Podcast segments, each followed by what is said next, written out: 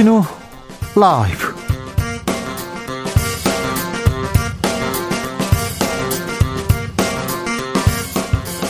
(2021년 10월 4일) 월요일입니다. 안녕하십니까. 주진우입니다. 대장동 의혹의 키맨 유동규 씨가 구속됐습니다 아들 퇴직금 50억 원으로 논란이 된 곽상도 의원은 의원직을 사퇴했습니다. 야권은 이제부터 이재명 차례다라고 맹공을 퍼붓는데요. 야권의 공격이 커질수록 이재명 후보의 지지자들은 결집하고 있습니다. 주말 민주당 2차 슈퍼위크 결과 이재명 후보는 과반을 이어갔고 본선 직행에 한 발 더 가까워졌습니다. 대장동과 대선의 상관관계 정치적 원의 시점에서 짚어보겠습니다.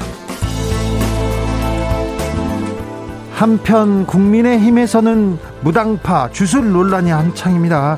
시작은 윤석열 후보 손바닥에 왕자였는데요. 홍준표 후보가 부적 선거 포기하라고 공격하자 윤석열 후보는 헐 어이 상실 홍 후보는 개명했잖아라면서 빨간 속옷을 속옷까지, 속옷까지 거론했습니다. 그러니까 너도 이름 바꿨잖아 이 얘기를 하고 있는데 국민의힘 뒤흔든 주술 논란 홍준표 캠프 입장 들어보겠습니다. 지난주 김정은 북한 국무위원장이 통신선 복원 의사를 밝혔고 약속대로 오늘 오전 남북 통신선이 복원됐습니다. 청와대는 신중한 입장입니다만 기대감은 커 보입니다. 북한이 통신선 복원과 함께 언급한 중대 과제 무엇인지 주스에서 정리합니다. 나비처럼 날아 벌처럼 쏜다. 여기는 주진우 라이브입니다. 오늘도 자중차에 겸손하고 진정성 있게 여러분과 함께 하겠습니다. 어제가 개천절이었습니다. 오늘까지 연휴 보내시는 분들 계시죠? 연휴 어떻게 보내고 계십니까? 오늘 일하신다고요? 일하시는 분들도 계십니다. 다들 주진우 라이브 어떻게 하고 함께 하고 계신지 목소리 들려주십시오. 844 공님께서 주진우 라이브 문자 출석합니다. 오늘 전준 낮 기온이 31도였습니다. 오, 오늘 더웠어요. 비가 서울에도 왔는데 왜 이렇게 덥지? 이런 생각 했습니다. 아, 아이샤님, 손가락만 씻는 윤짜장 너무 더러워요. 이렇게 얘기했는데, 아우, 손가락만 씻었다고요? 그럴 리가요. 왜 그런 얘기가 나왔는지 잠시 후에 저희가 자세하게 아, 분석해 드리겠습니다. 오늘부터 돌발 퀴즈 나갑니다. 돌발 퀴즈 준다, 그 퀴즈를 줘가지고 여러분들한테 특별한 선물 드리려고 합니다. 새로운 텔레파시 게임 준비되어 있으니 기대해 주시고 귀 쫑긋 하십시오. 게임에 함께 참여해 주시면 특별한 선물 드리겠습니다. 50억은 못 드려도 선물 드리려고 합니다. 샵 9730 짧은 문자 50원 긴 문자는 100원입니다. 콩으로 보내시면 무료입니다. 그럼 주진우 라이브 시작하겠습니다.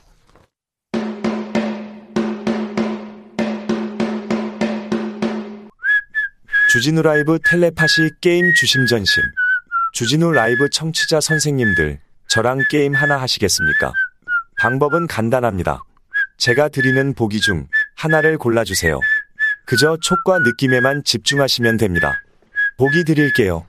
1번 주스, 2번 주필. 다시 한번 들려드릴게요. 1번 주스, 2번 주필. 정답은 오늘 방송이 끝날 때 주진우 기자가 발표합니다. 샵 9730. 짧은 문자 50원, 긴 문자는 100원입니다. 주진우 기자의 마음을 읽은 분들께는 추첨을 통해 주진우 라이브 에코백을 선물로 드립니다. 게임에 참여하실 거죠? 우린 깐부잖아요. 주진우 라이브 텔레파시 게임. 주심전심, 내일 또 만나요? 안 할래.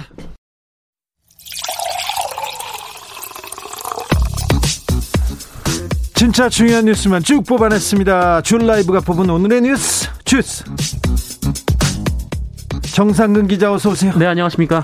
오징어 게임 보셨어요? 네, 봤습니다. 네. 휘파람을 본인이 부신 겁니다. 아, 네, 그 저는 오징어 게임 안 봤거든요. 네. 근데 갑자기 휘파람 부르라고 하는데 아, 숨이 딸려가지고요. 네, 갈수록 숨이 차는 게 느껴져서 네, 고래동 제가 다 불안불안했습니다. 그랬어요? 네. 고래동님께서 휘파람 좀 잘 불어라 얘기하는데 아이고 죄송합니다. 저는 못 봤어요. 카페라테님께서 못 맞추면 죽는겨? 아니요, 우리는 죽는 건 아니고 선물 주는겨. 에이, 그 못 맞춰도 됩니다. 네. 숨 넘어갈 뻔했습니다. 네, 보통 기계음 같은 걸 쓰지 않나요? 아, 그러니까 좀잘불 걸. 아, 네. 부끄러워라. 간의 수공업이었네요. 죄송합니다. 아니, 들어오기 직전에 갑자기 불어보라고 해가지고. 네. 네. 죄송합니다. 더 잘하겠습니다. 자, 코로나 상황 어떻습니까? 좀 나아졌습니까? 네, 오늘 영시 기준으로 발표된 코로나19 신규 확진자 수가 1,673명이 나왔습니다. 아, 2,000명대에선 떨어졌네요. 네, 어제보다 400명 넘게 줄었는데요. 네. 어, 역시 주말 검사 건수 감소 영향 때문으로 보이고요. 네. 어, 다만 지난주 월요일 발표된 확진자 수와 비교해 도 700여 명 정도가 줄어드는 수치이긴 합니다. 네. 아, 그리고 지난 주말 이틀 합계 확진자도 그 전주 주말 이틀 합계 확진자에 비교하면 어, 약 1,700여 명 정도 줄어들었습니다. 아, 1,000명대잖아요. 네. 어, 그럼에도 불구하고 이 1,673명이라는 숫자는 그 월요일 발표된 확진자 기준으로 하면 두 번째로 많은 수이기도 합니다. 예. 어, 지금 가장 눈에 띈 집단 감염이 경기도 연천의 군부대에서 나온 집단 감염입니다. 그러게요. 네, 해당 부대에서 휴가를 다녀온 중사 한 명이 확진 판정을 받았는데 이 부대원들을 전수 검사해 보니까 확진자가 46명이나 나왔습니다. 아니 그런데 부대원들 그러니까 국군 장병들은 이렇게 백신 접종 잘 맞았는데 네. 어, 해당 부대 역시 소속 장병 85%가 2차 백신 접종까지 맞춰서요. 어, 집단 면역에 가까운 상태였습니다. 어, 그리고 전체 확진자 중 74%인 34명이 2차 접종 후 2주가 지난 이 돌파 감염 사례였습니다. 아, 다만 확진자 대부분은 가벼운 감기 증세의 경증이거나 어, 무증상이었다고 합니다. 아니 백신 맞아도 돌파 감염 있는데 왜 맞아? 나 안 맞을 거야 그런 분들 많아요. 네, 하지만 이 국내에서 백신을 맞은 분들 중 돌파 감염된 비율이 0.044%입니다. 잠시만요, 0.044요? 네, 0.1%도 안 되는데요. 네. 어, 현재까지 돌파 감염의 주요 사례가 된 곳이 이번에 이제 군부대 사례가 있고 네. 그리고 요양병원 사례가 있습니다. 어, 대체로 집단 생활을 한다라는 특이점이 있습니다. 어, 아직까지는 백신 접종이 코로나19를 예방하는 가장 효과적인 방법으로 볼 수 있는데요. 그렇죠. 이 방역 당국은 12일부터 이 고령층과 의료진, 이 면역 저하자를 시작으로 부스터샷, 그러니까 추가 접종을 진행해서 백신 접종 효과를 끌어올린다는 계획입니다. 돌파 감염 되면 어때 이렇게 하는데 0.044%입니다. 0.044% 유념해 주십시오. 아, 남북 남북 간의 통신 연락선 복원됐습니다. 네, 북한이 오늘 오전 9시부터 일방적으로 단절했던 남북 통신 연락선을 다시 복원했습니다. 예. 어, 남북 공동 연락사무소 통신선은 물론이고 어, 동서해 지구의 군 통신선도 복원이 됐습니다. 아, 북한이 한미 연합훈련에 반발하며 통신선을 단절한 지 55일 만입니다. 이 통일부는 한반도 정세 안정 그리고 남북 관계 복원을 위한 토대가 마련됐다라고 평가했고 어, 남북 간 대화를 조속히 재개하겠다라고 밝혔습니다. 이 문제는 2부에서 저희가 좀 자세히 다루겠습니다. 0022님, 우리는 깐부 아니고 간부 되고 싶어요. 얘기합니다. 아, 이게 무슨 말인지 저는 이해를 못 하는데, 아세요? 아, 네, 오징어 게임이 나온 이 깐부라는 용어가 있는데, 네. 네. 그 말씀을 하시는 것 같습니다. 예. 죄송합니다. 유성환님께서 대체 휴일은 오늘도 회사에 나와서 일하고 있습니다. 이런 분들 많으시죠. 토요일도 월요일도 특근해서 너무 피곤하네요. 주 기자의 응원이 필요합니다. 힘을 주세요. 힘내십시오. 이성환님, 화이팅입니다. 9125님, 대체 공휴일 30인 이상이라고 하는데 근무하는 사람은 30명이 넘는데 회사에서는 해당 안 된다고 하네요. 아, 이런 회사 많습니다. 그리고, 아, 몇, 그, 10명, 5명 이렇게 일하는 회사도 많은데 이런 회사들도 조금 적용되도록 해야 되는데 30인 이상 아 이거 좀 안타까운 부분입니다. 다음부터는 아, 조금 소외되는 사람이 없도록 조금 법이 미쳤으면 합니다. 효력이 미쳤으면 합니다. 9561님 쉬는 날이 없이 일하고 있습니다. 자영업자에서 장사가 여의치 않아서 쉬고 싶어도 마음이 불편해서 쉬지를 못합니다. 이런 분들 많습니다. 특별히 이런 분들한테 아뭐 기운을 좀 보내주고 싶습니다. 네, 기운 내십시오. 아, 대장동 의혹으로 가볼까요? 핵심이라고 불리던 유동규 씨가 구속됐습니다. 네, 경기도 성남시에서 벌어진 대장동 개발 사업 관련 의혹과 관련해서 첫 구속자가 나왔습니다. 예. 어, 유동규 전 성남도시개발공사 기획본부장인데요. 이 법원은 어제 유동규 씨가 증거를 인멸할 염려, 도망갈 염려가 있다고 보고 구속영장을 발부했습니다. 이분이 아, 압수수색 때 핸드폰 버렸지 않습니까? 네. 이게 증거 인멸에 우려가 있다는 거 보여준 거거든요. 이런 사유 때문에 구속영장이 음, 발부됐을 거예요. 네, 그리고 혐의는 배임입니다. 배임이라면? 네, 유동규 씨는 대장동 개발이 본격 시작했던 지난 2015년 이 성남 도시개발공사 사장 직무대행이었는데요. 어, 그러다 보니까 이 대장동 사업의 민간 사업자 선정부터 어, 수익 배당 구조 설계 등에 관여한 것으로 알려졌습니다. 이분이 뭐 700억 원뭐설 나오고 있었는데 어떻게 된 건가요? 네, 녹취록에 관련 내용이 있다 이런 보도가 검찰발로 언론에서 나오고 있습니다. 예. 화천대유로부터 700억 원의 뇌물을 받기로 했다 뭐 이런 얘기인데 어, 유동규 씨는 이 녹취록 내용은 농담처럼 이야기한 것이고 약속한 적도 받은 적도 없다라고 부인했습니다만 이 검찰이 청구한 구속영장에는 이 8억 원의 뇌물수수 혐의가 적시된 것으로 전해졌습니다. 8억 원의 뇌물이라 아무튼 조사가 조금 더 진행돼야 되겠습니다.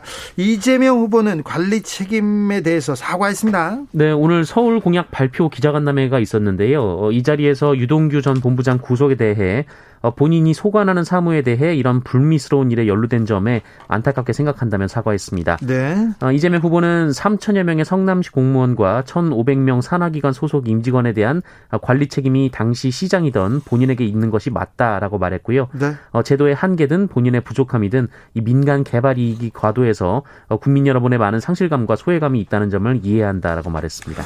50억 게임 계속 대장동에서 50억 얘기 나오다가 이제 또 100억이 나왔습니다. 네, 화천대유 대주주 김만배 씨가 이 분양 대행업자로 인한 이모 씨에게 100억 원을 전달했다라고 합니다. 네. 어, 그런데 이 이모 씨라는 사람이 어, 화천대유의 법률 고문, 어, 법률 고문을 맡았던 이 박영수 전 특검의 친척으로 알려졌습니다. 박영수 전 특검 측에서는 뭐라고 합니까? 네, 고문료 이외에 금품을 받은 적이 없으며 이모 씨 역시 촌수를 계산하기 어려운 먼 친척이다라고 말했습니다만 어, 두 사람이 사업적으로 상당히 가까운 사이다라는 보도도 나오고 있습니다. 아, 수사가 빨리 진행돼야 될 것 같습니다. 곽상도 의원은 의원직을 사퇴하기로 했습니다. 네, 화천대유에서 6년간 일한 아들이 퇴직금 등으로 50억 원을 받은 사실이 알려지고 국민의힘을 탈당한 지 6일 만에 곽상도 의원이 의원직에서 물러나겠다라고 밝혔습니다. 네. 어, 자신에 대한 불신이 거두어지지 않아서 국회의원으로 더 활동하기 어렵다라고 설명했는데요. 사과는 없었어요. 네, 사과는 없었습니다. 어, 또한 이 아들이 받은 성과 퇴직금의 성격 그리고 자신의 관여 여부도 수사를 통해 밝혀질 것이라며 어, 신속하고 철저한 수사를 요청했습니다. 네. 어, 그리고 대장동 사업의 몸통은 이재명 경기도지사다 이렇게 주장을 했습니다. 네. 어, 한편 검찰과 경찰은 곽상도 의원 아들의 집을 압수수색했고 출국도 금지하는 등 어, 관련 수사도 본격화한 상황인데요. 이 압수수색은 이 곽상도 의원 아들 집을 대상으로 이루어졌지만 어, 영장에서 피의자는 곽상도 의원으로 적시가 돼 있었다라고 합니다. 그러면 아들은 참고인이고 검찰의 수사는 곽상도 의원한테 집중된다고 봐야 됩니다. 네, 뇌물죄에 대한 수사로 보입니다. 그렇습니다. 곽상도 의원은 사퇴했습니다. 사과도 없었고요. 50억 원에 대한 얘기도 없었습니다. 환원에 대한 얘기도 없었고요. 잘못은 없었으나 불신이 커져서 국회의원 활동이 어렵다 이렇게 얘기했는데 어, 곽상도 의원이 설명하기에 멸종 위기종 발견해가지고 공사 중단될 뻔했는데 그 상황을 조속히 대처했다. 이 얘기에 어, 곽상도 의원이 어떤 역할을 해서 50억을 받은 건지 이 부분에 검찰 수사는 집중돼 있다고 합니다. 사퇴는 했지만 검찰은 어, 수사를 이어가고 있습니다. 노용식님께서 의원직 사퇴는 물론 조사 받으셔야 합니다. 네, 조사 받아야 됩니다. 아직 사퇴가 처리되진 않았습니다. 아, 그게 본회의를 통해서 결정이 됩니다. 아직 곽상도 의원입니다. 주말에 민주당 경선이 있었습니다. 결과 어떻게 됐습니까? 네, 경선 3연전에서 이재명 후보가 모두 압승했습니다. 제주도 경선에서는 56.7%, 부산 울산 결산 경남에서 어, 부산 울산 경남 경선에서는 55.3%, 인천 경선에서는 53.8%를 얻었습니다. 네. 어, 특히 이번 경선의 또 다른 분수령으로 불렸던 2차 선거인단 투표에서도 슈퍼위크 50, 네. 58%가 넘는 압도적인 지지를 받으면서 어, 누적이 54.9%로 격차를 더 크게 벌렸습니다. 네. 어, 이번 주 주말 이 마지막으로 경기도와 서울 경선을 앞두고 있습니다만 이 결선 없이 본선에 직행할 가능성이 더 커졌다라는 해석이 나오고 있습니다. 이재명 후보가 과반을 과반 지지를 얻으면서 그 결, 지, 본선에 직행할 가능성이 매우 높아졌습니다. 매우 주, 중요한 기사입니다. 곽상도 의원 의원직 사퇴 중요한 기사입니다. 그런데 이번 주말에는요 기사가 다 붙였습니다. 요거 글자 한 글자에 다 붙였습니다. 바로 왕자였는데요. 네. 국민의힘에서는 윤석열 후보의 손바닥에 써 있던 글자 하나가 큰 논란을 일으켰습니다. 어, 한문으로 임금왕자였는데요. 어, 지난 금요일 TV 토론회에서 포착이 됐는데 어, 사실 알고 보니 지난달 26일 그리고 28일 TV 토론 때도 똑같이 써 있었습니다. 매번 이렇게 왕자를 쓰고 나왔군요. 네, 이에 대해 홍준표 후보 측이 대선 경선에 무속인까지 개입했다 이렇게 비판했고요. 어, 유승민 후보는 과거 오방색 타령하던 최순실과 무엇이 다르냐 이렇게 비판했습니다. 어, 윤석열 후보가 어떤 미신적인 의미로 이 손바닥에 왕자를 쓰고 나왔다라는 주장입니다. 그렇게 의심할 만하죠. 어, 윤석열 후보 측은 미신의 차원에서 손바닥에 글씨를 쓴 것이 아니라 지지자가 응원차 써준 것이다라고 주장했습니다. 이 응원 메시지를 거절할 수가 없어서 손바닥에 썼다라는 건데요. 하지만 뭐 확인된 것만 세 차례에 이르러서 이 논란이 가라앉지 않고 있습니다. 어, 그리고 아침에 썼다라는데 이 왕자가 저녁 토론회에서도 글씨가 선명해서 논란이 되고 있습니다. 이 다니다 보면 손을 몇 차례 씻기 마련인데 너무 선명하다라는 건데요. 어, 그런데 이 김, 아, 윤석열 후보 측의 김용남 대변인이 어, 손가락 위주로 씻었다라고 해명한 것도 논란이 되고 있습니다. 손가락 위주로 손을 씻는 건 어떤 의미인지 잠시 후에 김용남 아, 전 의원한테 직접 물어보겠습니다. 그런데요, 왕자 논란인데 윤석열 후보에선 후보 측에서는 홍준표 의원한테 공격을 지금 펼치고 있어요. 네, 윤석열 후보가 어제 기자들과 만나서 어떤 분은 속옷까지 빨간색으로 입고 다닌다, 뭐 이렇게 주장을 했습니다. 어, 이 소문은 이 홍준표 후보를 겨냥한 얘기인데요. 이 홍준표 후보는 1996년 정계에 입문한 이래 어, 줄곧 빨간 넥타이를 차왔고요. 네. 어, 겨울 내복이나 속옷도 붉은 계열을 즐겨 착용하는 것으로 전해지고 있습니다. 네. 어, 또 윤석열 후보 캠프 쪽에서는 홍준표 후보가 이름을 바꿨는데 어, 역술인 얘기를 듣고 바꾼 거 아니냐 이렇게 비판을 했습니다. 아, 참고로 홍준표 후보의 과거 이름은 이제 홍판표로 알려져 있습니다. 네. 어, 여기에 홍준표 후보는 이 부인 윤석열 후보의 부인 김건희 씨가 어, 결혼 전에 개명을 한 이유도 설명하라 이렇게 맞받았습니다. 네, 알겠습니다. 8776님께서 주준호 씨 안녕하세요. 저 오늘 처음 시청합니다. 윤석열 후보님께서 주스를 통해서 운을 받으시려고 하시는 것 같습니다. 우퍼요 얘기합니다. 주준호 씨는 또 처음입니다. 조, 조진호까지는 제가 들어봤는데, 네. 4039님께서 KBS를 주도하는 주진호는 앞으로 더욱더 분발해 주시기 바랍니다. 썩은 정치를 평정해 주시기 바랍니다.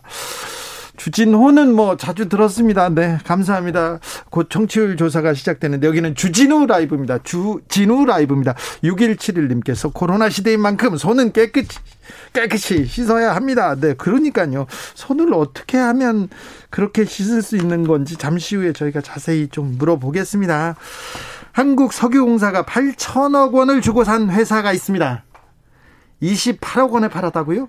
네, 어, 지난 2009년 그 이명박 정부의 자원외교 일환으로 8천억 원에 사들인 페루의 석유회사 이 사비아 페루를 어, 한국 석유공사가 올해 초에 28억 원에 매각했다라고 합니다. 8천억 원짜리를 28억 원에요. 네, 이 당시 석유공사는 첫 대형 인수합병 사업이라고 대대적으로 홍보하면서 어, 이 회사를 인수함으로써 자원 자주 개발률이 0.3% 포인트 상승할 것이다 이렇게 밝혔는데요. 보도 자료 많이 냈었죠. 하지만 기대만큼 석유가 안 나왔고요. 물 나왔대요, 물이. 네, 유가마저 하락해서 지속적으로 손실을 보다가 어, 결국 전부 팔아버렸습니다. 어, 우리 돈으로 28억 원에 불과하고 이 수익이 없다 보니까 배당금도 받지 못해서 어, 이래저래 회수한 금액이 한 1천억 원 정도인 것으로 확인이 됐습니다. 어, 그러니까 7천억 원이 지금 어디론가 날아간 셈인데요. 이 석유공사는 인수 당시 고유가 상황에서 사업 전망을 낙관했다라면서 이 추가 손실을 막기 위해 불가피하게 매각했다라고 밝혔습니다만 어, 논란이 이어지고 있습니다. 네. 이명박 정부 때 이루어진 일입니다. 제가 이것도 취재를 많이 해서 또 갑자기 생각이 나는데요. 그때 어, 석유공사 사장이 강영원 씨였는데 소망교회 이명박 대통령하고 소망교회 이렇게 같이 다니신 분이에요. 갑자기 사장으로 오더니 어, 캐나다 하베스트라는 그 유전이 있어요. 유저를 1조 3,700억 원 주고 사요. 샀는데 거기다가 거의 몇 천억 원을 또 넣었습니다. 그래서 2조 이상 들어간 돈인데 나중에 329억 원 받고 팝니다. 그래서 거기에서 2조 가까운 손실이 났는데 지금 두 두 회사를 사고 팔아가지고 지금 여기서는 7천억 원, 여기서는 2조 그 가까운 이런 일이 이명박 정부 때 있었습니다. 어, 광물공사 때는 김신종 사장은 고려대 동문이었고요. 그다음에 가스공사 주강수 사장은 현대 후배였습니다.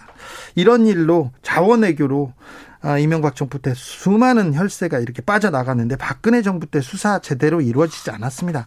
문재인 정부 때도 조금 부족합니다. 그 석유공사는 음, 계속해서 이렇게 부채가 자산을 넘어서고 자본 잠식 상태인데 계속해서 보수는 올라갑니다. 최근 4년 사이에 2천만 원 가량 석유공사 직원들의 보수가 올라갔다고 합니다.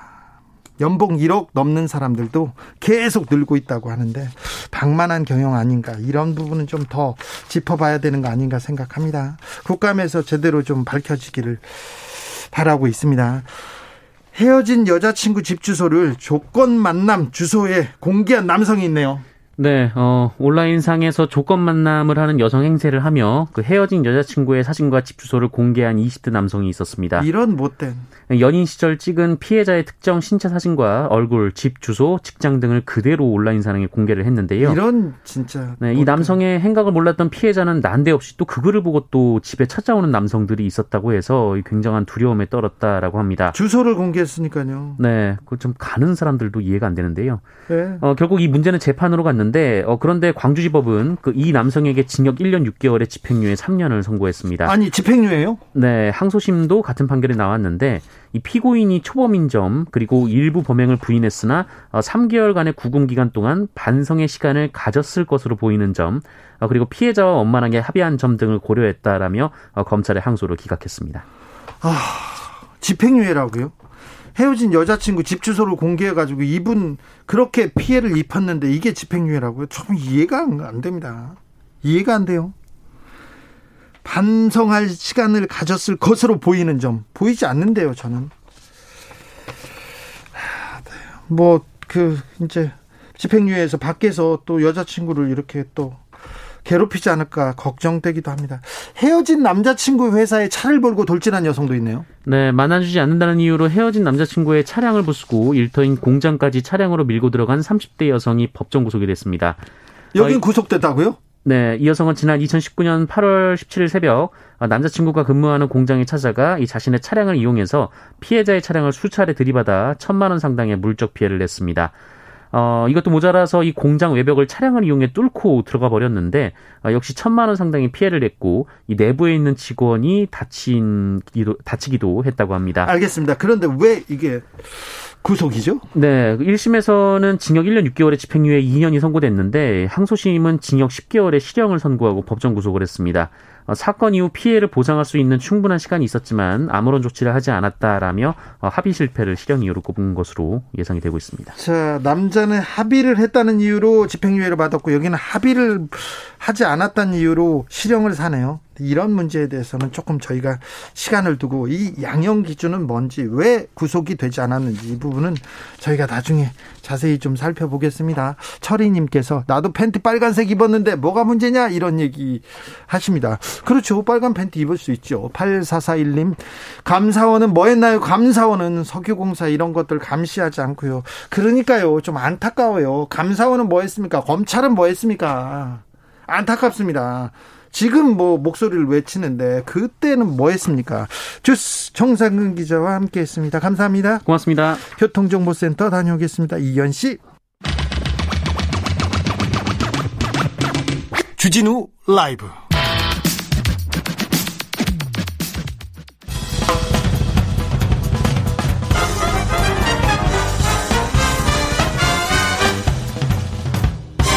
훅 인터뷰. 모두를 위한 모두를 향한 모두의 궁금증 흑 인터뷰. 대선 경선이 막바지 정점을 향해 달리고 있습니다. 국민의힘에서는 금요일 4명의 후보로 압축됩니다. 과연 빅포는 누가 될 건지. 그런데 국민의힘에서 때 아닌 부적선거 논란이 떠올랐습니다. 부정선거 아니고 부적선거입니다. 윤석열 후보와 홍준표 후보가 서로 공격하고 있는데요. 오늘은 홍준표 후보 캠프 입장 먼저 들어보겠습니다. 여명 홍 준표 캠프 대변인 안녕하세요. 네, 안녕하세요. 네. 바쁘시죠? 네, 아무래도 그렇습니다. 네.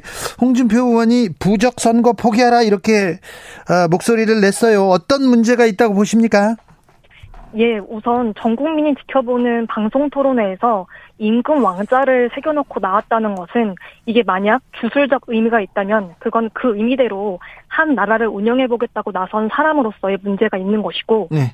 만약 무속적 의미가 아니더라도 요즘 정치 문화가 상당히 수평성을 지향하지 않습니까? 네. 네, 그런 분위기에서 임금 왕자를 방송에 쓰고 나왔다는 것 자체가 민주국가의 정치인으로서 위험한 인식이 아닐까 하는 생각을 갖고 있습니다. 네, 좀 이상한 일이에요. 그런데 윤석열 후보 측에서는 주술적 의미 아니다 이렇게 하면서 이웃집 이웃 지지자가 토론에 있을 때마다 손바닥에 써준 것이다 이렇게 얘기하던데요. 글쎄요, 저는 아마 그 해명을 보고 듣는 국민이 네. 상식적으로 판단하실 거라고 봅니다. 그래요? 네. 서, 손가락 위주로 씻어가지고 왕자가 남아있다 이 얘기에 대해서는 어떻게 보십니까? 그러니까 이게 해명을 거짓말로 하다 보니까 자꾸 거짓이 거짓을 낳는 형식으로 되고 있는데 네. 그런 해명을 보고 있는 국민이 네. 아 그렇구나라고 믿을 것이라고 그런 발언이 나오는 것 자체가 저는 문제가 있지 않나 싶습니다. 자꾸 해명하는데 좀 믿어지지가 않고 계속, 계속 거짓말하는 것 같습니까? 예. 예. 홍준표, 홍준표 캠프에서는, 어, 저쪽, 먼저 윤석열 캠프에서 또 홍준표 의원을 이렇게 공격했어요. 홍반표였는데 홍준표를 이름 바꾼 거 역술인이 지어준 거 아니냐 이런 얘기 하던데요. 네. 그러니까 초임 검사 시절에 판표라는 이름을 두고 당시 청주지검원장이 당신은 판사도 아닌데 판이 이름이 들어가는 건 맞지 않다. 네. 이렇게 해서 홍 후보가 당시에 선친이 지어준 뜻을 해치지 않으면서도 발음이 같은 준으로 교체한 거고 그때 아 뜻이 같은 준자로 하면 되겠다고 충고해 주신 분이 성명 철학자였습니다. 예.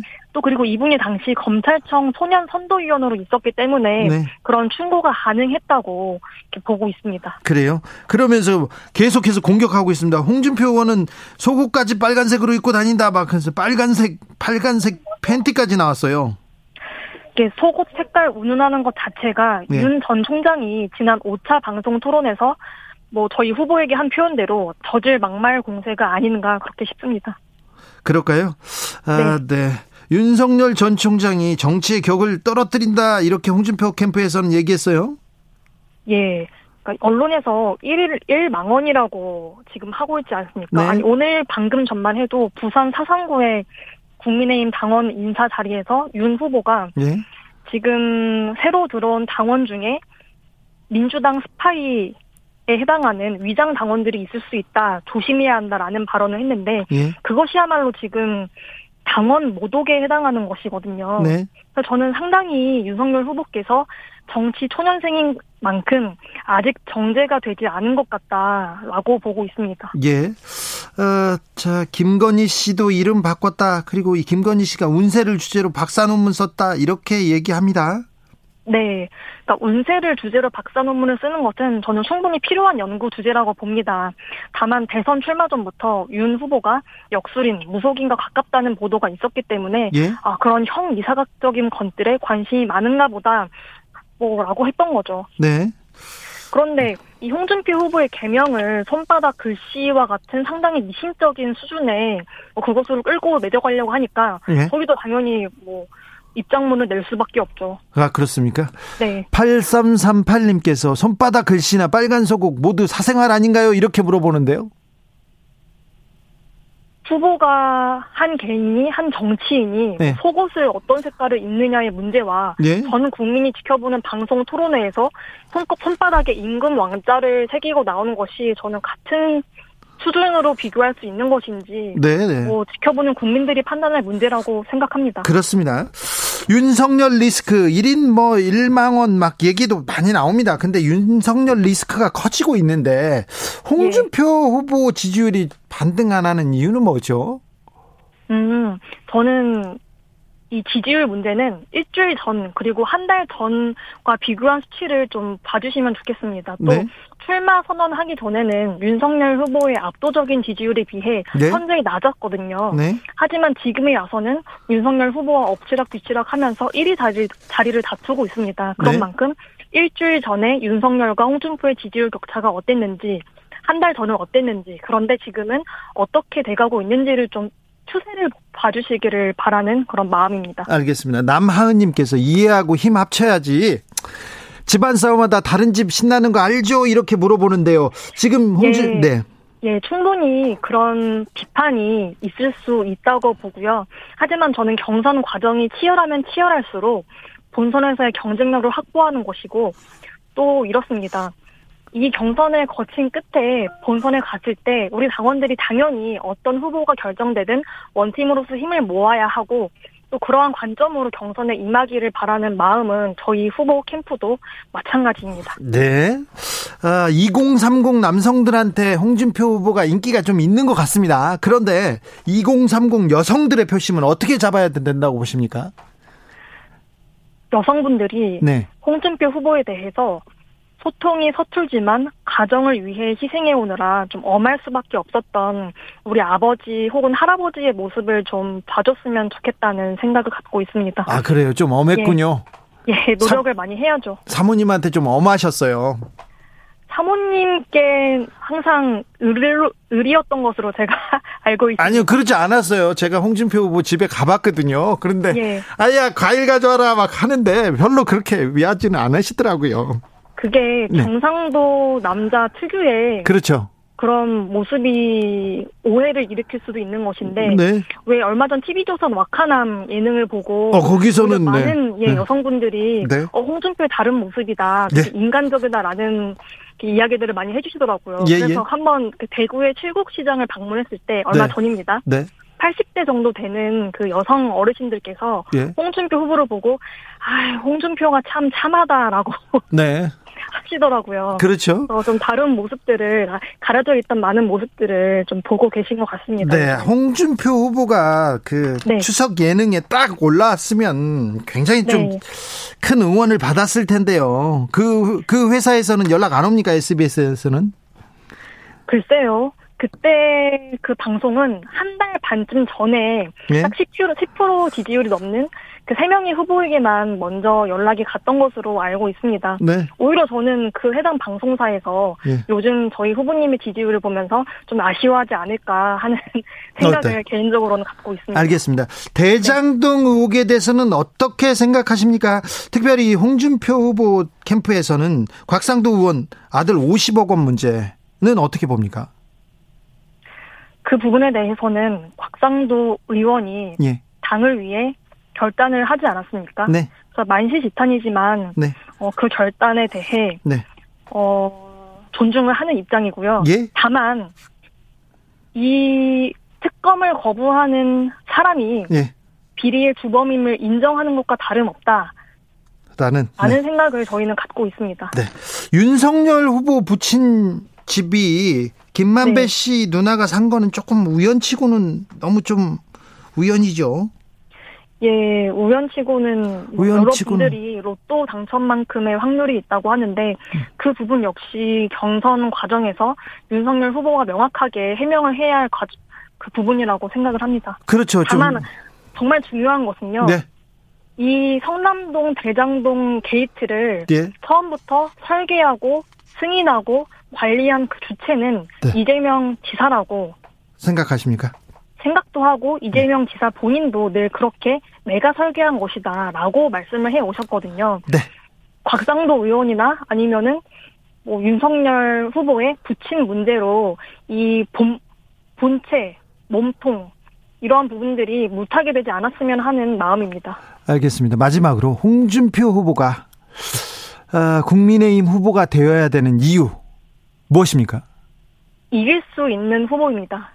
윤석열 후보는 이기지 못합니까?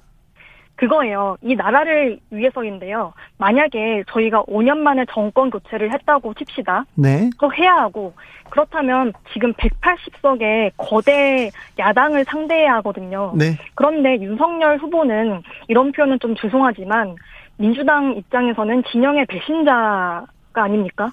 네. 당선 다음 날부터 저는 그 거대 야당이 들어 누울 것이라고 생각을 하는데 네.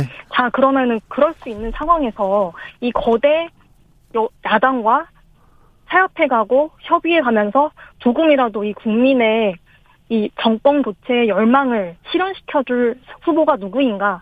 저는 홍준표 후보밖에 없다고 생각을 합니다. 알겠습니다. 이성건님께서 네. 저도 홍준표 후보 좋아합니다. 좋아하긴 하는데 참하다는 말에는 동의를 못하겠네요. 저도 좀 힘드네요. 참하진 않잖아요. 우리 홍준표 후보가.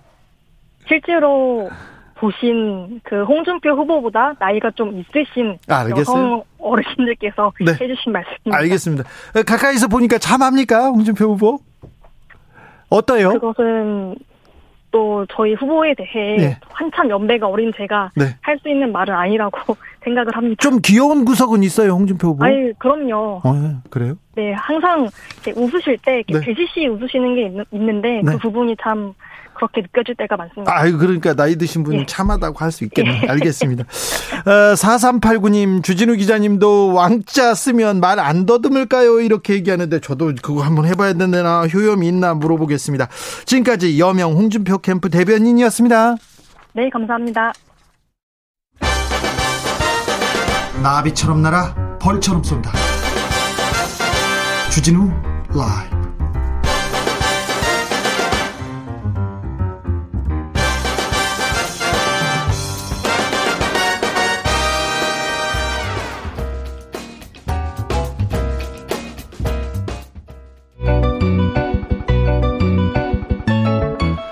한층 날카롭다. 한결 정확하다. 한편 세심하다.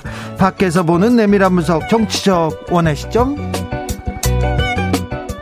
오늘의 정치권 상황 원회에서 더 정확하게 분석해 드립니다. 최민희 전 더불어민주당 의원 어서 오세요.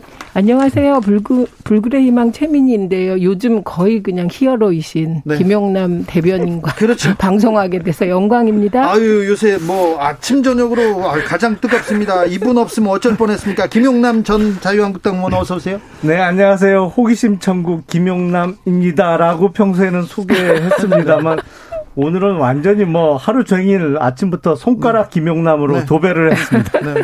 손, 가락으로 무슨 짓을 하신 거예요? 의원님, 예. 그 윤석열 캠프에서는 어떤 자리 맡고 계시죠?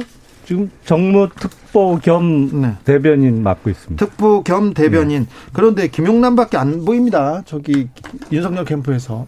아유 많은 분들이 그 활약을 하고 계시는데요. 네. 네.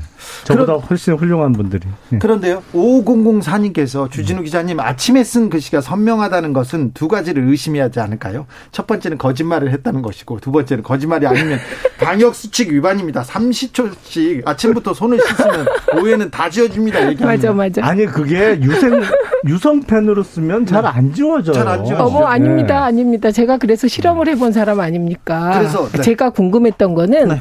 유성펜이 저희 집에 있어요. 그래서 그걸로 글씨를 쓰고 저도 아이고. 한번 왕이라고 써봤죠. 그렇죠. 그랬더니 꼭 해봐. 꼭 예, 그리고 세제로 씻고 그다음에 그 우리 알코올 손 소독하는 걸로 하니까 없어지던데요. 그러니까 방역 위반 맞습니다. 아니, 손을 잘 안 씻나요? 손 안 씻죠. 김영남 의원님도 손가락만 아, 씻고. 왜들 이러세요, 진짜. 오늘 아침부터 하루 종일 그 손가락 바람 때문에 고되게 당하다 왔는데. 김영남 의원님, 우리가 네. 안 물어볼게요. 근데 이, 윤석열을 뭐 손 잘안 씻죠? 아니 제가 뭐 남자 화장실에서 남 손 씻는 걸 그렇게 열심히 보는 일은 잘 없는데요. 아 그렇습니까? 네. 근데 동네 할머니가 매일 네. 와서 써줬습니까? 그 분들이 몇 분 계시다는 거죠. 제가 근데 사실은 제 선거도 치러봤지만 선거 뛰어보면 아시잖아요. 그렇지만 저 손바닥을 누군가에게 맡, 맡기고 그 왕자 쓰려면 1초, 2초, 3초, 4초, 5초에다가 이렇게 한 10초 정도는 손 이렇게 하고 있는데 그런 일 해본 적 없어요. 아니 근데 저 선거 때 보면 정말 본인이 차고 계신 뭐 염주, 묵주 이런 것도 벗어서 이거 하고 음, 음, 있으라고 음. 이렇게 벗어주고 가는 분들 많던데요. 그거는 많지만 네. 손바닥에 뭐를 쓰는 경우는 저는 한 번도 못 겪었습니다. 김영남 의원님, 네. 이거 동네 할머니들이 그러니까 점을 보고 와가지고 와서 써준 건가요? 글쎄요, 그분들이 뭐 점을 보셨는지는 잘 모르겠는데. 근데 와서 다짜고짜 손 내놔봐. 그러면 손을 맡길 수 있나요, 그게? 아니, 선거 때 후보가 손 아니라 모는 못 내밀어요. 아니, 본인 좋다고 지지해 주시는 분들한테. 그런데 음. 그 집이. 아, 손바닥 얘기 좀 그만하자니까. 아, 근데 제가. 하시네. 손바닥 뒤집듯 얘기하시니까 그렇죠. 네, 저는 이제 이게 이렇게 막 일파만파 되는 음. 거는 되게 대응을 하는 과정에서 음. 말이 바뀌는 경우거든요. 근데 처음에 한 번 누가 써줬다 이렇게 얘기를 했잖아요. 그런데 보니까 어떤 네티즌이 그 토론회 때마다 네 번 정도 한 거가 나오니까 이제 또 말을 바꾸고 그러니까 이렇게 자꾸 그러다 결국은 손가락만 씻는다 이렇게 나와서 방역 위반까지 나온 음. 거거든요. 그러니까 이런 일이 나왔을 때는 그냥 사실대로 해명을 자. 해야 될 것 같아. 그리고 솔직히 음. 얘기하면 돼. 아니, 왕자를 써줬는데 기분이 좋았다. 그래서 지우고 싶지 않았다. 이러면 되잖아요. 아니 그러니까 손가락 얘기는 제가 해명을 해드릴게요. 음. 아침에 이제 KBS와 경쟁사 프로그램에 나갔는데 온통 질문이 그 왕자 얘기만 계속 그 하더라고요. 그래서 뭐 이런저런 말씀을 쭉 드렸어요. 그래서 정말 뭐 주술적인 의미면 누가 유성 까만 펜으로 쓰느냐 뭐 이런 얘기를 하는데 질문이 거듭되니까 그 와중에 이제 고만하자는 의미로 제가 농담 삼아 툭 던진 거거든요. 제가 뭐 윤석열 후보 손 닦는 걸 유심히 따라다니면서 보는 사람도 아니고, 어? 그게 나중에 보니까 세정제로 어, 닦아도 닦이는 세정제가 있고 그 종류별로 좀 틀리다고 그러더라고요. 자, 유성, 유성 매직에 대해서는 제가 잘 아는데 제가 뭐 이런 얘기 하고 싶지 않은데 일단 첫 번째 의문. 할머니가 유성 매직 펜을 알고 가져오셨을까? 왜냐 할머니도 되게 볼펜 갖고 다니시거든요. 모나미 볼펜. 그래서 모나미 볼펜으로 쓴 건 그냥 이렇게 쓱쓱 밀면 때가 밀리면서 아니, 없어지거든요. 전, 전, 할머니가 무슨 펜을 가지고 다녀요. 아니 그 유성 매직은 할머니가 왜 갖고 다니시겠어요. 아니, 그러니까 이게 이상한데. 알겠어요. 그런데 중요한 거는 이게 이제 왕자를 쓸 수 있다고 생각합니다. 저는 본인도 쓸 수 있다고 생각해요. 그리고 특히 토론회나 이런 거 갈 때 왕자를 쓰면 힘이 불끈 나서 잘할 수도 있다고 생각을 해요. 네, 그렇게 믿을 수도 있죠. 네, 그리고 믿으면 어떻습니까? 그럴 때 솔직하게 아, 이거 그냥 뭐 가까운 사람이 써줬다. 그리고 뭐 가능하면 안 지우고 싶었다. 그리고 이렇게 간절하다 나는. 어, 그 간절함. 뭐 이렇게 해도 저는 별로 문제 안 될 것 같은데 왜 그거를 굳이 아니다 막 이렇게 해서 이런 일로 이렇게 세상이 계속 시끄러운지 제가 이해가 잘 안 갑니다. 저도 잘 이해는 안 되는데 요게 이제 타이밍이 조금 문제가 있어요. 왜냐하면 TV 토론이 금요일 날 밤에 했잖아요. 그러니까 토요일은 다 아시겠지만 대부분의 언론인들도 쉬죠. 좀 쉬고 네, 쉬죠. 이제 아울러 대변인들도 좀 쉬는 날이거든요. 네. 일주일에 네. 유일하게 가장 아, 한가할 때가 토요일 오전 뭐 이때인데 하필 요 이슈가 토요일 날 아침에 이게 그 나왔어요. 네네. 네. 뭐 그러는 와중에 그러니까 다들 쉬고 있고 뭐 집에 있고 이런 와중에 하다 보니까 대응 과정에서 조금 우왕좌왕한 측면이 있었죠. 예, 그럴 땐 앞으로 그냥 음. 그 대변인 다는 저 잘 모르겠는데 이렇게 솔직하면 될 것 같은데. 네, 이해가 잘 안 갑니다. 1799님께서 남의 손바닥에 왕자를 쓰던지 그렇죠. 용자를 쓰던지 왜들 그렇게 신경 쓰시는지요. 음. 참할 일도 없나 봐요. 얘기합니다. 6053님 저희 집 앞에 지금 이현승원 사무실이 있는데요. 윤 후보 와 있어요. 얘기합니다. 부산에 아. 사시는 분이시군요. 네, 네, 오늘 부산 네. 갔습니다. 거기 가가지고 네. 손잘 씻는지 한번 봐주세요. 음. 그런데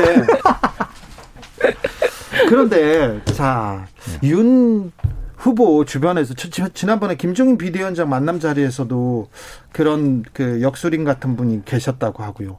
홍석현 중앙일보 회장 만나는 자리에도 그런 분이 같이 계셨고 부인 논문에도 그렇고 유독 윤 후보 관련해서 이런 이런 논란이 좀 있습니다. 저기 좀 점 이런 거 주술 이런 그때 김종인 전 비대위원장 만나는 자리에서는 정가변 전 국회 부의장이 그 대동을 하셨다고 하고요. 네.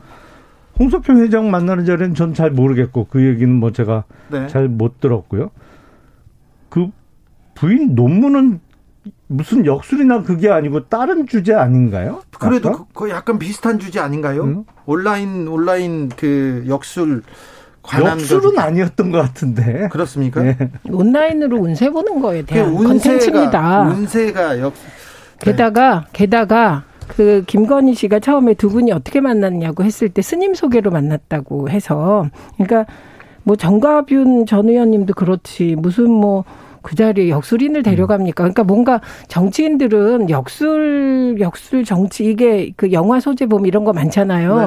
심지어 그 정우성 나오는 검사들 영화 보면 거기서 막 검사들이 굿하고 절하고 이런 장면까지 있지 않습니까? 그러니까 그런 우리가 상상해왔던 많은 장면들과 연결돼서 이번에 왕자가 그 사람들의 잠재의식에 있는 그런 것들을 다 불러일으켜서 이게 계속해서 일파만파 되는 것 같아요. 김건희 씨의 박사학위 논문은 아바타를 이용한 운세 콘텐츠 개발 연구입니다. 네, 네. 운세에 대한 얘기고 2005번 님께서는 미신 부적을 믿는 것도 우리 선조들부터 내려오는 생활문화 아닙니까? 네. 종교의 자유가 있듯이 미신을 믿을 자유는 없는 겁니까? 왜 그러세요? 아니, 아니 미신을 믿을 자유는 자유가 아니고요. 아, 그래요? 아니 믿는다는데요. 그래서 저는 그, 그, 전보는 자유를 정치인에게 허하라. 뭐, 이렇게 차라리 적극적으로 나가시면 좋을 것 같습니다. 김용남 의원님, 만약에 네. 왕자를 쓰고 나갔다고 하면, TV 토론에 음. 나간다고 하면 말렸을 거 아니에요. 그러지, 그, 이게, 지도자가 왕자를 쓰고 다닌다. 이게 어떤 의미로 받아들일지 그건 아셨을 거 아니에요. 그럼 말렸을 거 아닙니까? 아니 자꾸 이상한 의미를 부여하고 막 그걸 갖고 키우고 공격을 당 내외에서 해서 그렇지. 뭐 생각하기에 따라서는 좀 귀엽지 않나요? 귀여워요? 네, 왕자 귀엽다. 네, 아니 빙고. 근데 이게 더더 더 소름 끼치는 일은 한 인터넷 유저가 네. 3월 21일 올해 곧 윤석열 전 총장은 손바닥에 왕자를 새기고 나올 거다. 주의해라. 아, 그래요? 예, 이런 콘텐츠를 3월 21일 날 적은 게 돌고 있습니다. 그래서 지금 거기에 덧붙여서 혹시 김건희 씨의 손바닥엔 비가 써 있지 않냐 이런 것까지 같이 돌고 있더라고요. 또 나중에 뭐 최근에 만들어진 콘텐츠 아닐까요? 3월 아니요, 3월 21일로 뭐 찍혀 있습니다. 날짜가 그거는 수정이 안 되거든요. 신기하죠. 제 아들이 이제 고등학교 다니는데요. 뭐 이렇게 학교에서 보낸 거를 보여주는데 그 형편없는 성적표를 보여줬어요. 아, 파일을. 네. 그래서 아니 너 왜 이렇게 시험을 못 봤니 그랬더니 웃으면서 이렇게 뭘 하는데 뭐 금방 바꾸더라고요. 그러니까 그런 날짜 정도 뭐 물론 아들이 저한테 장난치느냐고 그런 건데 그런 뭐 날짜 같은 거 바꾸는 건 그렇게 어려워 보이지 않는데요. 그러니까 뭐 네티즌이 그런 거니까 그거는 네. 뭐 근데 어쨌든 귀여운 걸로 네, 그럼 앞으로 손가락만 전 국민은 씻기 시작하는 걸로. 우리 대장동은 그렇게. 언제 가요? 아니요, 그 근데 대장동으로 가야 되는데 사, 좀 왕자가 사실은 사람들한테는 호기심을 불러일으키고. 아, 이 왕자 때문에 지금 3일 내내 진짜 토요일 아침부터 지금까지. 네, 극한 직업이시죠. 아, 그러게 말이에요. 네. 오늘 유난히 힘들어 보이시네요. 아, 아니 제 발언이 이렇게 인터넷에 도배가 된 게 몇년 네. 만인지 모르겠어요. 네, 뭐 김용남 좋습니다. 네. 아니 근데 그 좋습니다. 제가 정봉주 의원 얘기 지난번에 해드렸잖아요. 네. 네. 그 수해 왔을 때 외국에 그 외유 나가서 욕 먹고 그냥 TV에 도배가 돼서 공항으로 들어오면서도 막 언론이 막 왔는데 지역 가니까 어떤 어르신이 요새 일 열심히 하는 것 같다. TV에 많이 비치더라. 네. 그러니까 김영남 의원님 손가락 때문에 지금은 좀 안 좋으셔도 결국 이름만 남습니다. 아, 그럼요. 김용남 의원이 지금 네, 저기 윤석열 캠프에서 김용남 네. 의원이 가장 열심히 일하는 사람으로 지금 보입니다. 7051님께서 주진우 님 지금 손바닥에 매직으로 글씨 썼는데요. 손 세정직으로 닦으면 깨끗이 닦입니다. 그러면 유성도 잘 닦입니다. 아니 그 종류별로 틀리대요. 그래요? 어, 아까 모 기자님이 전화를 주셨는데 자기가 몇 개 실험을 해봤는데 네. 종류별로 닦이는 세정대가 있고 안 닦이는 세정제가 있다고 근데요 그런 기자들 참 연구 아니, 많이 했네요. 근데 중요한 거 그럼 하필이면 안 닦이는 걸로 또 그분은 써주시다 이런 검, 얘기가 되고 검사다니 그리고 또 세정제가 좀 약간 휘발성 알코올성이기 때문에 잘 닦이죠. 아니 또 하나 잘 안 닦이는 것도 음. 알코올 들어간 손 세정대로 닦으면 닦입니다. 네, 열심히 안 닦았습니다. 네. 네. 김기선님께서 참나 큰 결정을 내릴 때 역수를 의지하면 나라가 되겠냐고요 이렇게 얘기하는데 이런 좀 의혹 받을 수 있습니다. 6642님, 이해창 후보, 그때 차 번호가 2002번이었잖아요. 2002 사용해서 만신창이 됐었죠. 그거 기억나네요. 네. 그렇죠. 그런데 이제 왕자에서 넘어가고 싶죠. 아우 아침에도 말씀드렸습니다만 이제 네. 진짜 왕뚜껑도 안 먹을 거예요. 네, 알겠습니다. 네. 그런데 왜 동네 동네 할머니가 점 보고 와서 얘기해 저 적어준 거 아닙니까? 그, 모른다니까. 아니 점을 그, 보고 오셨는지 뭐 어떻게 했는지 그 집은요 알아요. 네. 주상복합이고 네. 굉장히 보안이 철저한 집인데 동네 아줌마가 나왔어 이렇게 들어올 수도 없는데. 아니 근데 그 왕자를 보면 그러니까 남이 써준 거는 분명한 것 같아요. 네. 그러니까 그 손가락 쪽 획이 더 굵어요. 굵고 길어요. 그러니까 본인이 쓰면 보통 이렇게 위서부터 쓰면 이 아래쪽이 길어지는데 네. 이 보니까 위쪽이 긴 거로 봐서 그 본인이 쓴 건 아니고 다른 사람이 없는데 제가 지금 써보니까 꼭또 의도적으로 그렇게 길게 쓰지 않으면 보통은 맨 네. 밑에 획이 길, 길게 이렇게 써지거든요. 자 그런데 네. 어, 다른 문제에 대해서는 다른 문제에 대해서는 국민의힘에서 다른 후보들도 공격하지 않았는데 이 문제에 대해서는 왕자에 대해서는 막 공격하고 나오니까 좀 서운하시겠어요? 이것도 선거고 일종의 당내 경쟁이니까 뭐 네. 그럴 수 있는데 아유 이거는 정말 말꼬리 잡기가 너무 심한 것 같아요. 근데 윤석열 후보 측의 대응도 재밌었어요. 누구, 재밌었어요? 누구는 빨간 속옷 입고 자, 다닌다 이런 거. 저희 6시 2부에서 이어가겠습니다. 손 좀 씻고 올게요.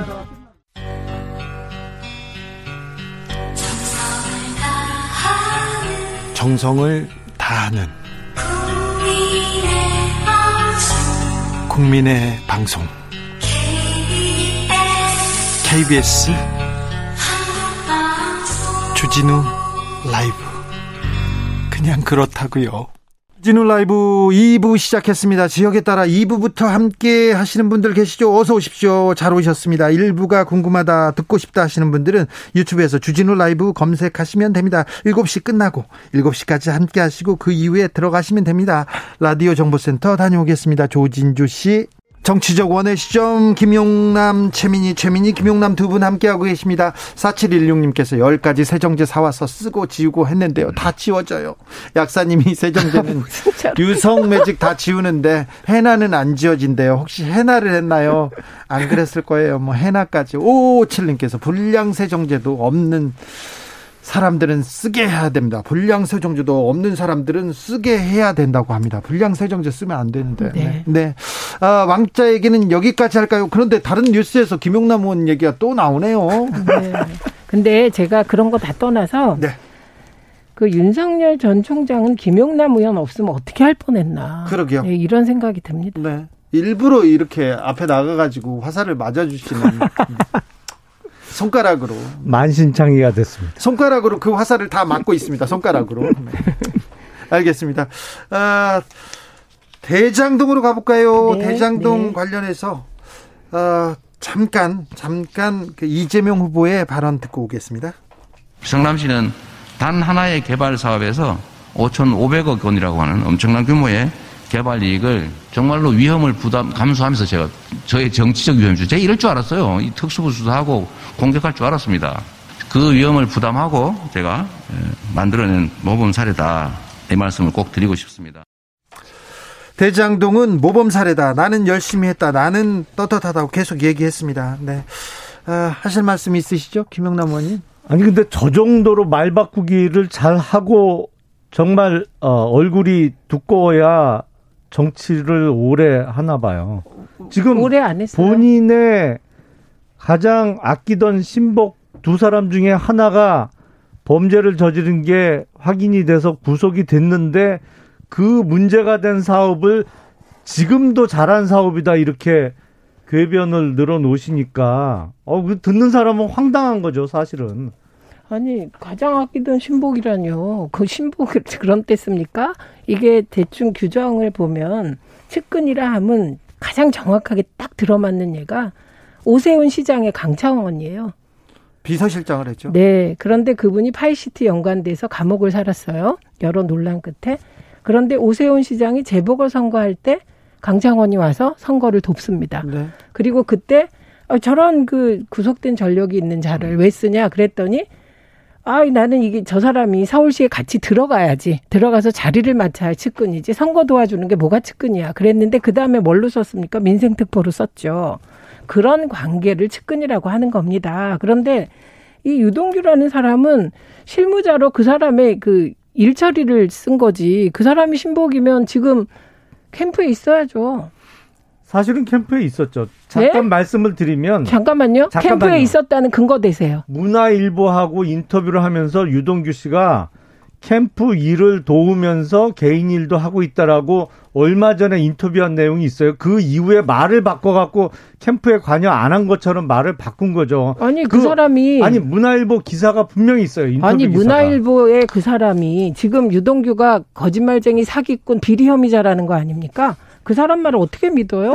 그 사람은 자기 그러면 그때는 거짓말 아니요 자기 가치를 올리려고 나는 캠 뭐 중요한 사람이다 뭐 이런저런 말 할 수도 있는 거죠. 그러니까 음. 그런 그 사람의 말이 중요한 게 아니고 그 사람이 캠프에서 어떤 직책을 맡고 어디에서 어떤 자리에서 근무했는지를 어, 얘기하셔야죠. 이재명 후보가 잘 아시죠. 아니라고 둘 다 얘기하고 있습니다. 자 이재명 후보의 최측근 내지는 신복으로 거론되는 사람 뭐 성남 웬만한 분들은 다 알던데 유동규, 정진상 씨 두 사람이에요. 근데 아유, 유동규 씨만 놓고 보면 원래 아파트 리모델링 추진위원회 일을 하던 사람을 이재명 후보가 첫 번째 성남시장 당선된 이후에 성남시설관리공단 기획본부장을 시켜요. 그리고 성남시장 재선에 그만 도전할 때 기획본부장을 잠시 그만두고 선거를 도와준 이후에 성남시장 재선 이후에는 다시 성남 도시개발공사 기획본부장 나중에 이제 사장 직무대행까지 합니다만 그리고 이재명 후보가 성남 아니 저 경기도지사 도전할 때는 또 잠시 월급 받던 자리를 그만둬요. 그리고 나서 도지사 당선시킨 이후에 경기관광공사 사장으로 취임을 해요. 그리고 대선 도전할 때 작년 연말쯤 네. 경기관광공사 사장을 그만둔 거거든요. 그리고 앞서 말씀드린 대로 문화일보하고 인터뷰하면서 자기가 이재명 대선 캠프 도와주고 있다고 분명히 얘기한 바도 있어요. 이런 사람은 우리가 측근이라고는 안 불러요. 신복이라고 부르지. 아니, 정말 모르신다.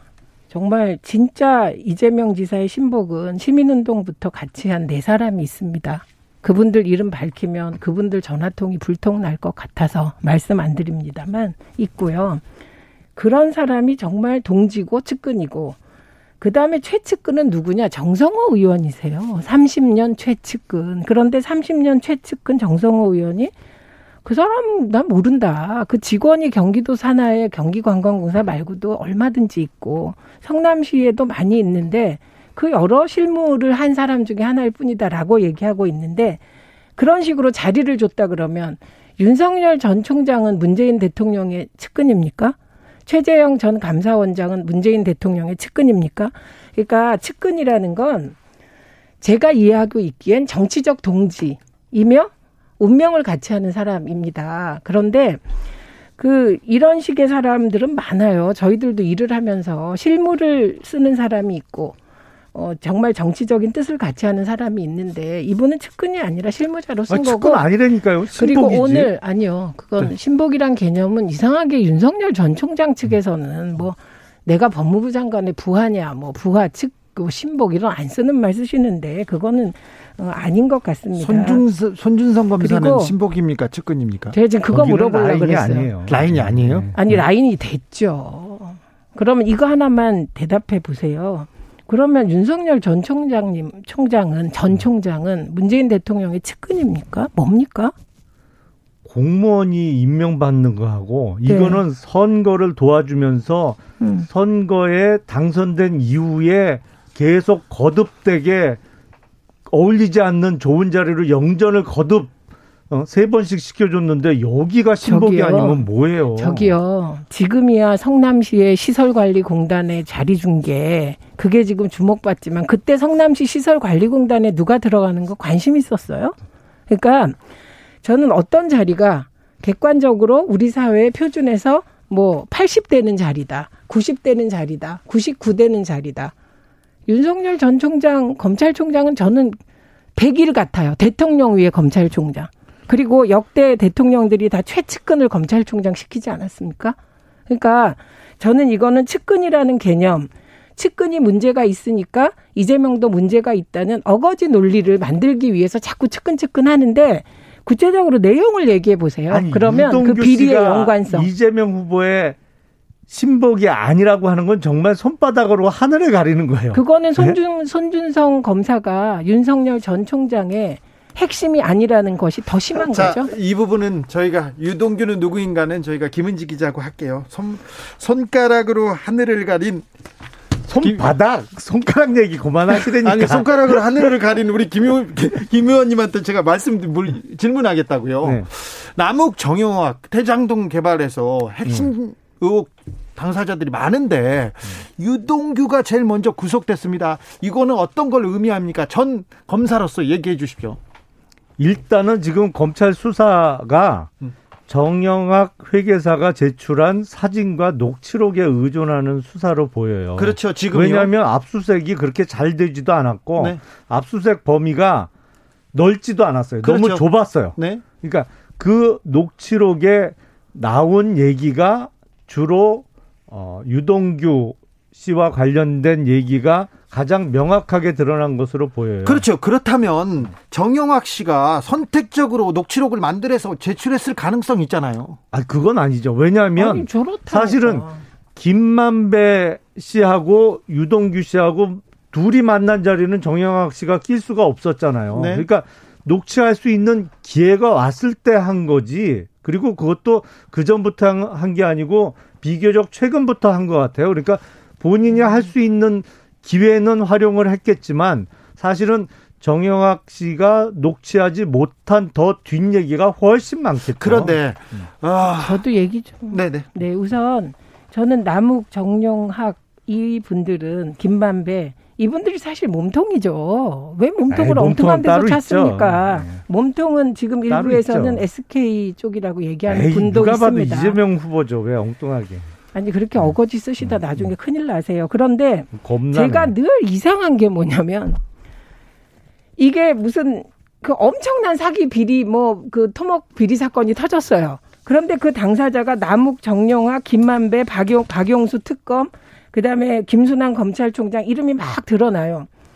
그런데 이 사람들은 다 괜찮고 유동규 씨는 제가 보기에는 이 사람 몸통일 수가 없는 사람이에요. 이 사람은 그 어쨌든 어떤 식으로 보면 푼돈 받아 먹은 사람인데 제가 보기에는 그런데 이 엄청난 비리를 저지르고 폭리를 취한 사람들의 모든 얘기가 사실로 된다는 거죠. 그 녹취록을 이런 과정에서 녹취록은 왜 만듭니까?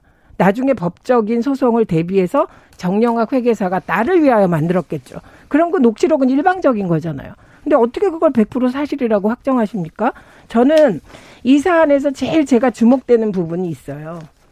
곽성도 아들 50억, 박영수 특검, 딸 취업, 아들 취업. 그리고 박영수 특검의 친척이 김만배로부터 분양업체 같이 한다면서 100억 줬는데 그 100억 중에 20억은 빌린 거다. 이렇게 나왔어요.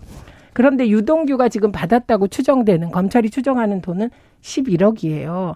액수만 봐도 박영수 특검하고 곽상도 아들 쪽하고 그다음에 이 모든 돈을 줬다는 사람이 김만배인데 왜 김만배는 멀쩡합니까? 아니 그거는 이제 사실과 조금 다른 어디가 다른가요? 그러니까 제말 중에 다른 부분만 얘기해 보세요. 곽상도 아들 유동규가 50억. 김만배 씨와 얘기하면서 일단 김만배 씨가 내가 번 돈에 사실은 김만배 씨 명의로 돼 있는 돈이 한 5천억쯤 되는 것 같아요.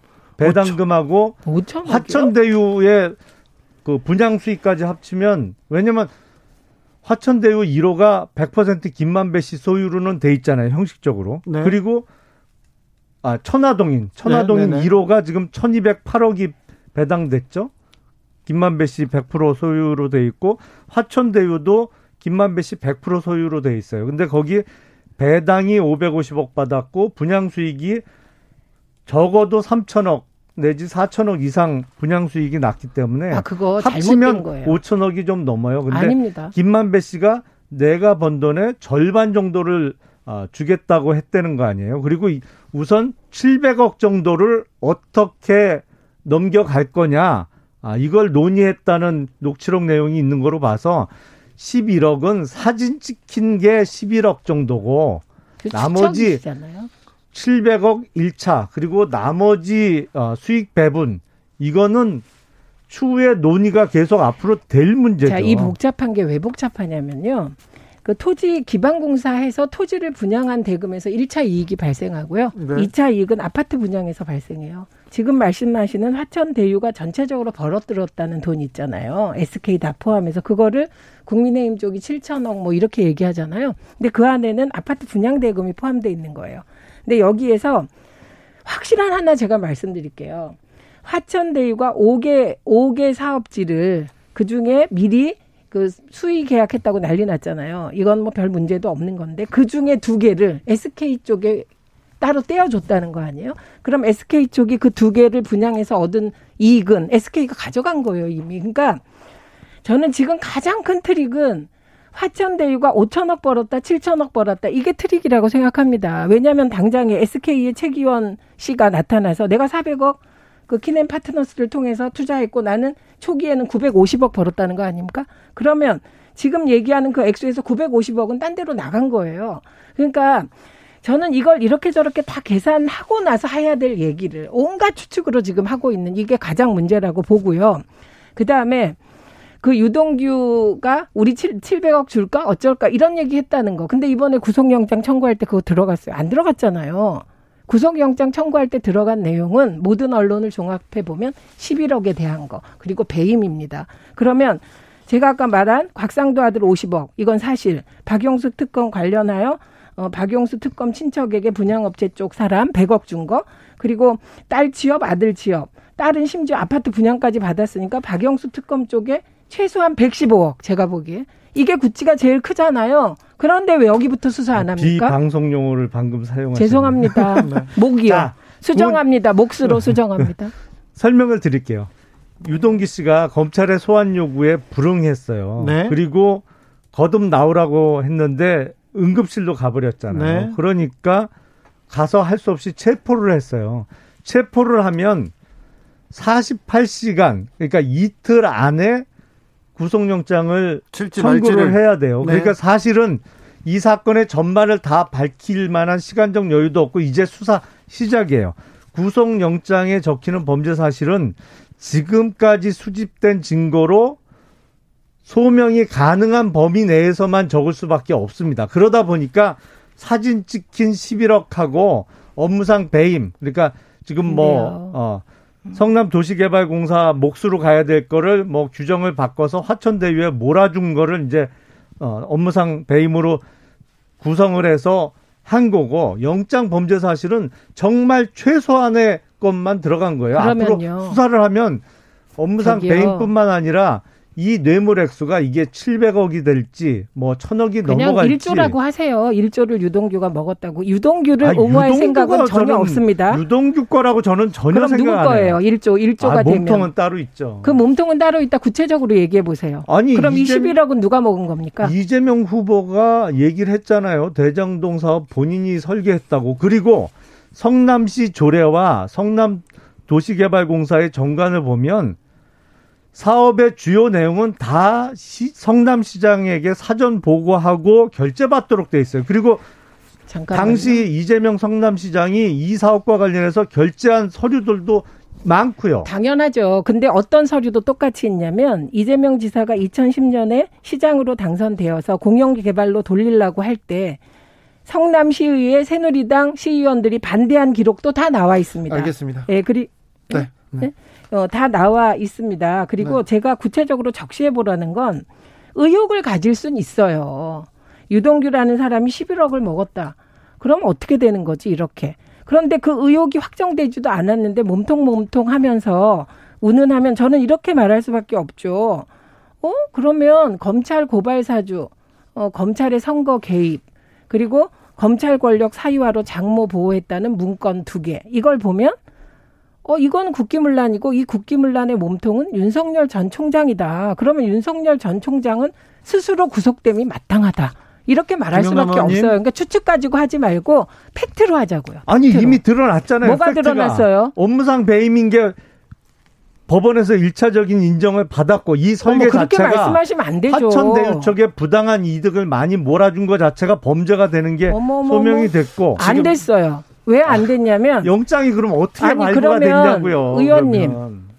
수색 영장이나 구속 영장이 발부되면 전부 그게 범죄라면 뭐하러 삼심 제도를 주고 재판을 합니까? 자, 어떻게 그런 말도 안 되는 말씀을 하세요? 때까지 무죄라고 주장하시겠네요. 당연하죠. 이제 구속 영장만 나왔잖아요. 아직 기소도 안 했는데. 말도 안 그랬잖아요. 법원 내서 1차적으로 인정을 받았다고. 그러니까 소명이 됐다는 얘기죠. 자, 알겠어요. 아니, 그게 수사해볼 구속해서 수사해볼 만하다는 거지. 구속영장이 곧 이게 이게 불법이다 확정 짓는 거면 재판을 왜 합니까? 아, 근데 기소하지 말지. 뭐 불리하면 대법원 확정될 때까지는 무죄라고 주장하시고 대법원 설정판결 나와도 박근혜 때 그러셨잖아요. 무죄라고 주장하시고 이런 식으로 하면 토론하면 결론 안 납니다. 한명숙 전 네. 총리는 검찰의 공작 수사에 의한 피해자입니다. 아무튼 손가락 얘기하다가 다시 대장동으로 오니까 김용남 의원 목소리가 커지셔가지고요. 네. 여기가 기회 있으실 때마다 그 손가락 얘기를 하시나요? 아니요. 아니 오늘은 손가락의 날이에요. 아니라니까요. 아니 근데 혹시 이 지사를 지지한 사람들이 옛날에 손가락 혁명군이었는데 혹시 숨어 있는 손가락 혁명군 김영현님께서 아, 화천대 토론만 하다가 부동산 전문가 되겠어요. 그러게요. 자 오늘은 이쯤으로 마무리할까요? 네. 네. 네. 김용남 의원님 특별히 고생 많으셨습니다. 아유 극한 직업인 것 같아요.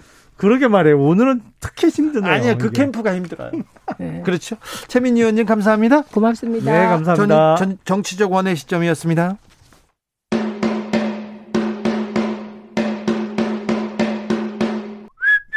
주진우 라이브 텔레파시 게임 주심 전심. 주진우 라이브 청취자 선생님들, 저랑 게임 하나 하시겠습니까? 방법은 간단합니다. 제가 드리는 보기 중 하나를 골라주세요. 그저 촉과 느낌에만 집중하시면 됩니다. 보기 드릴게요. 1번 주스, 2번 주필. 다시 한번 들려드릴게요. 1번 주스, 2번 주필. 정답은 오늘 방송이 끝날 때 주진우 기자가 발표합니다. 샵 9730, 짧은 문자 50원, 긴 문자는 100원입니다. 주진우 기자의 마음을 읽은 분들께는 추첨을 통해 주진우 라이브 에코백을 선물로 드립니다. 게임에 참여하실 거죠? 우린 깐부잖아요. 주진우 라이브 텔레파시 게임. 주심전심, 내일 또 만나요? 안 할래.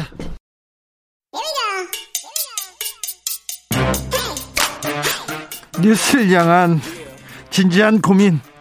기자들의 수다. 라이브 기자실을 찾은 오늘의 기자는 은지옥이요. 시사인 김은지입니다. 저 휘파람 안 분다고 그랬잖아요. 이건 아닌 것 같아요. 아, 나 참 오징어 게임 저는 안 봤거든요. 네, 워낙 지금 전 세계에서 1등을 했다고 네, 네, 하는데. 그래서 화제성이 있어서 제가 1편 정도 이렇게 훑어보고 말았는데 휘파람을 갑자기 부르라고 그래가지고. 자, 첫 번째 뉴스부터 가볼까요? 네, 지난주 금요일에 열린 국민의힘 대선주자 TV 토론 화제입니다. 그, 그 왕자 토론 때문에 그렇죠? 네. 모든 이슈를 잡아먹었어요? 네, 윤 전 총장은 TV 토론에만 나왔다면 사실 설화를 좀 만들어내는 경향이 있었는데요. 어, 뉴스메이커입니다. 네, 지금까지 집이 없어서 천역 통장을 못 만들었다. 네. 김여정 부부장이 언제 그런 발언했냐 이런 식 이야기를 했었는데요. 지난주 금요일에는 말씀처럼 말이 아닌 행동으로 화제를 모았습니다. 손바닥 한가운데 왕자를 그려놓은 장면이 카메라에 포착됐는데 논란이 되자 윤석열 캠프에서는 같은 아파트 사는 동네 할머니들이 토론회 갈 때 힘받으라고 손바닥에 적어준 것에 불과하다 이렇게 이야기했는데요. 이 얘기를 방송 처음부터 끝까지 다 했어요. 하우 계속 이 얘기를 하는데 그런데 저는요 다른 후보들의 반응 다른 후보들은 어떻게 반응했죠? 네, 홍준표 의원이 박근혜 전 대통령이 최순실 시켜서 청와대에서 구술했다. 허무맹랑한 소문 하나로 여론이 급격히 나빠졌는데 이제 부적 선거는 포기하시길 바란다. 이렇게 유승민 후보도 그랬어요? 네, 과거 오방색 타령하던 최순실 같은 사람과 윤 후보님은 무엇이 다르냐라고 하면서 일종의 최순실 트라우마를 다들 이야기했습니다. 그렇습니다. 보통 이렇게 국민의힘에서는 어, 상대 후보들에 대한 약점 공격 많이 안 하는데 이 문제는 질타하기 시작했습니다. 그런데 재밌는 것은 윤석열 후보의 반응입니다. 윤석열 후보 측에서 홍준표 후보를 공격하고 나섰습니다. 네, 직접 후보가 그렇게 이야기를 어제 했었는데요. 어떤 분은 속옷까지 빨간색으로 입고 다닌다는 소문 난 분도 있는데 이런 걸로 누굴 음해하고 공격하는 건 정치 수준을 떨어뜨리는 것이다라는 아, 이야기를 정치 했습니다. 정치 수준을 떨어뜨린다는 것을 이 얘기를 윤석열 후보가 했군요. 네, 캠프 발언이 아니라 윤 후보가 어제 청년 관련된 행사에 가고 나서 기자들과 만난 자리에서 한 이야기인데요. 네. 그러니까 빨간색을 좋아해서 평상시에 빨간색 넥타이를 즐겨매는 그렇죠. 홍 홍준표 후보를 생각나게 하는 발언이었죠. 트레이드 마크였죠. 네, 이제 그러다 보니까 심지어 이제 캠프 논평도 비슷한 내용들이 나왔는데요. 홍 후보가 본명을 홍판표에서 홍준표로 역술인이 지어준 이름으로 개명했다. 이런 식의 주장을 했습니다.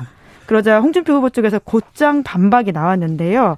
당시에 검찰청 소년 선도위원이었던 성명 철학자가 판자 뜻이 같으면서 발음이 다른 준자를 하라고 한 거였고 그렇게 따지면 윤 전 총장의 부인 김건희 씨도 개명을 했다고 하는데 그 과정을 밝혀라라고 공격했습니다. 홍준표 후보는 지난 대선에서 야당의 자유한국당이었죠. 그때는 자유한국당의 대선 후보였습니다. 그런데 홍판표를 왜 홍준표로 바꿨냐 이런 말은 한 번도 나오지 않았는데 지금 이게 속옷 색깔까지 나왔습니다. 그런데요, 아 요즘 그 코로나 시대로 조금 대중 유세다, 대중 강연 이런 게 없습니다. 그래서 TV 토론이 좀 집중되고 있는 거, 주목받고 있는 거는 같아요. 네, 아무래도 그런 상황인 건데요. TV 토론에서는 사실 잘하기보다는 실수를 하지 않는 게 각 후보들에겐 중요할 수밖에 없는 상황입니다. 왜냐하면 TV 토론 잘한다고 해서 후보자들이 A 후보에서 B로 옮겨갔다라기보다는 마음 정하지 못하고 있는 유권자들한테 어필할 수 있는 측면이 있고요. 네. 그리고 이제 찍을까 말까 고민하는 사람들한테 안 찍을 이유를 줄 수 있다 이런 측면이 더 크다라고 볼 수 있는데 예. 아마 청취자 여러분들도 TV 토론 하면 가장 먼저 떠오르는 장 장면들이 긍정적인 발언보다는 부정적인 장면이 훨씬 많을 겁니다. 당장 윤석열 후보의 실언이 유명하고요. 이재명 지사가 바지 한 번 더 내릴까요? 라고 말한 장면도 이번 TV 토론 장면에서 주요 장면으로 꼽히는 장면 중 하나입니다. 네. 게다가 2017년에 안철수 후보의 발언은 지금까지 화제가 되고 있는데요. 네. 제가 갑철수입니까? 안철수입니까? MB 아바타입니까? 어, 네. 이 발언을 해서 결과적으로 당시 상승세였던 안 후보의 지지율이 꺾였다 이런 분석이 많았거든요. 레전드였죠 그때. 네, 지금까지도 그만 좀 괴롭히십시오. 실망입니다. 실망입니다. 네, 네 예, 그와 같은 이제 안 후보 특유의 말투가 네. 지금 일종의 패러디가 되면서 예. 기억되고 있기 때문에 TV 토론에서 잘하면 굉장히 흥하긴 쉽지 않아도 못하면 크게 망할 수 있다 이런 이야기들이 있습니다. 계속해서 TV 토론에서 점수를 잃는 후보가 있습니다. 그런데 아직은 아직은 지지율까지는 이어지지 않는 것 같은데 나중에는 어떤 결과를 미치는지 지켜보자고요. 다음은 어떤 뉴스죠? 네, 유동규 전 성남도시개발공사 기획본부장이 구속됐습니다. 자, 이분이 구속됐어요. 이분이 어떤 사람입니까?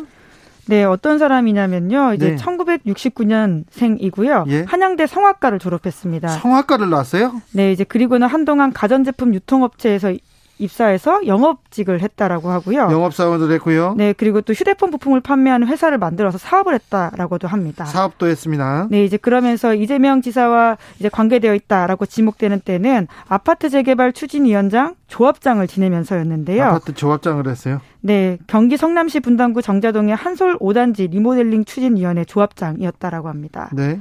그리고는 이 지사가 2010년 성남시장 선거에 출마하자 유 전 본부장이 지지 성명을 냈다라고 하는데요. 당선 이후에는 시장 인수위 도시건설 분과 간사를 했고 그리고는 공무원으로서 일을 시작했습니다. 공무원이 됐어요? 네, 성남도시개발공사 기획본부장 하다가 대장동 개발 사업 전반을 설계했다 이렇게 알려져 있는데 네. 이 지사가 경기도지사에 당선되자 경기관광공사 사장으로 중용되기도 했습니다. 아무튼 이재명 후보 측에서는 아, 유동규 씨, 뭐, 측근은 아니다, 얘기하고 있습니다. 네, 어제 이렇게 이야기했는데요. 시장 선거 도와줬고 도움을 준 사람 중 하나인 건 맞는데, 경기도에 와서는 딴 길을 갔다. 380억 원 영화 투자 예산 안 줬다고 경기관광공사 사장 때려치웠다. 이렇게 이재명 지사가 직접 말을 했고요. 뭐 길을 지금 그 갈라섰다 이렇게 얘기하는 건가요? 네, 그러니까 이제 더 이상 측근이 아니다 이런 식의 이야기를 하고 있는 거고요. 네. 그리고 오늘은 직접 사과를 하기도 했습니다. 네. 자신이 소관하는 사무에 대해서 이런 불미스러운 일이 연루된 점에 대해서 안타깝게 생각한다라고 이야기를 한 건데요. 네. 그러면서 신속한 진실 규명을 기대한다라고도 밝혔습니다. 네. 하지만 국민의힘에서는 계속해서 유전 본부장이 이 지사의 신복이다 이렇게 이야기를 하면서 특검을 내야 한다라고 강조하고 있습니다. 아까도 국민의 윤석열 캠프였죠. 윤석열 캠프 분이 계속 이렇게 얘기했습니다. 측근이 아니라 신복이다. 측근이 아니라 신복이다. 계속해서 김용남 의원도 얘기하고 있는데 국민의힘에서는 이 신복이란 단어를 계속 강조하고 있습니다. 마지막으로 만나볼 뉴스는요. 네, 중국이 전력난에 시달리고 있다라고 합니다. 지금 뭐 공장이 지금 돌아가다가 중단됐다 뭐 그런 뉴스 나오고 있어요? 네, 생산이 멈췄다라고 하고요. 중국 선양의 한 식당에서는 정전으로 휴대전화 불빛에 의지해서 밥 먹는 사람들의 사진이 보도될 정도입니다. 네. 다양한 이유가 꼽히는데요. 수출 호황에 따른 전력 수요가 올라갔고 발전용 석탄이 부족하다라는 지점도 있고요. 또 국제적인 석탄 가격이 올라갔다 이런 여러 가지 이유가 꼽히는데 지금 호주와 관계에서 이 석탄이 문제다 이런 얘기 계속 나옵니다.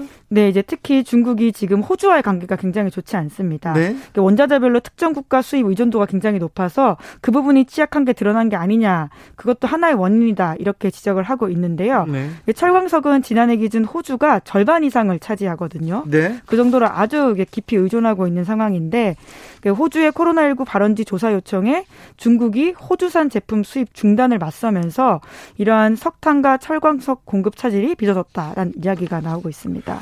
어, 사이가 급격하게 틀어졌어요. 네, 원래는 좋았거든요. 네. 호주와 중국이 1972년 수교를 했는데 미중 수교보다 빠른 7년이나 빠른 시기입니다. 그리고 서로 이렇게 수출 수입 많이 했습니다. 네, 그렇죠. 호주는 세계 최대 수출 시장을 얻었고 중국은 영연방 일원인 호주와의 협력을 강화할 기회를 확보했다. 이렇게 하면서 7년 전만 해도 굉장히 사이가 좋았습니다. 그래서 고프 히트럼 전 호주 총리가 2014년 별세한 바가 있는데 그때 시진핑 국가주석이 중국인은 좋은 친구를 잃었다. 이렇게까지 애도할 정도였는데 그런데 왜 갑자기 사이가 틀어진 거죠? 네, 트럼프 행정부가 들어서면서 호주가 친미 행보를 하기 시작했습니다. 네. 네, 또 이제 현재 스콧 모리슨 호주 총리가 더욱더 그런 행보를 강화하고 있는 건데요. 그 하웨이로 그 대변되는 미중 갈등에 있어서도 호주가 미국 편을 들기 시작했거든요. 네. 그래서 심지어 중국에서는 이런 표현까지 나왔는데요. 호주는 중국의 신발 밑에 붙은 씹던 껌처럼 느껴진다라는 논평이 황구시보를 통해서 나오기도 했었습니다. 너무 격한데요. 네, 뭐 이제 굉장히 지금 사이가 안 좋다라는 것들을 알 수 있는데 네. 중국에서는 2019년 3월 호주산 석탄을 시작해서 보리, 쇠고기, 와인, 바닷가재 이런 것들을 줄줄이 고율 관세를 부과했다라고 합니다. 그러니까 네. 소위 무역 보복을 하기 시작한 건데 중국 시장 잃으면서 호주 수출이 반토막 났다라고 하고요. 네. 그런데 이제 또 중국 또한 세계 제1의 석탄 수출국인 호주와의 관계가 나빠지면서 마냥 좋은 상황은 아니라고 합니다. 지금 석탄이 없어가지고 발전소를 못 돌린다는 거 아닙니까? 그런데 중국으로 석탄을 많이 수출하는 나라가 북한입니다. 북한은 지금은 경제 제재로 지금은 국경이 닫혔는데 공항하고 철도를 정비하고 있어요. 그래서 중국에 수출을 하고 싶어 하는데 아, 요 지금 남북 관계가 조금 진전이 있으면 진전이 있으면 아 요 남북 대화에도 이 북한과 중국의 갈등이 갈등이 조금 있는데 그 갈등이 아, 남북 관계를 조금 더 좀 빨라지게 하는 그런 촉매제가 될 수도 있는데 아 지금 우리가 외교력을 발휘해야 되는데 그런 생각도 좀 해봅니다. 네, 오늘이 14잖아요. 네. 그러니까 이제 과거에 좋았던 때가 생각이 나면서 다시금 관계 회복이 좀 됐으면 좋겠다라는 생각이 듭니다. 그렇습니다. 중국이 지금 고립되어 있는데 중국을 통해서 좀 남북 대화가 조금 더 진전되기를 바래봅니다. 기자들의 수다 지금까지 시사인 김은지 기자와 함께했습니다. 감사합니다. 네, 감사합니다. 교통정보센터 다녀오겠습니다. 이현 씨.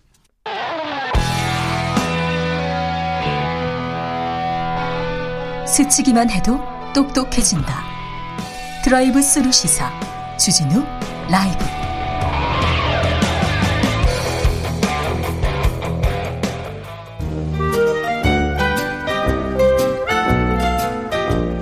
민생이 먼저다 함께 잘 먹고 잘 사는 법 찾아보겠습니다 민생과 통하였느냐 생생민생 통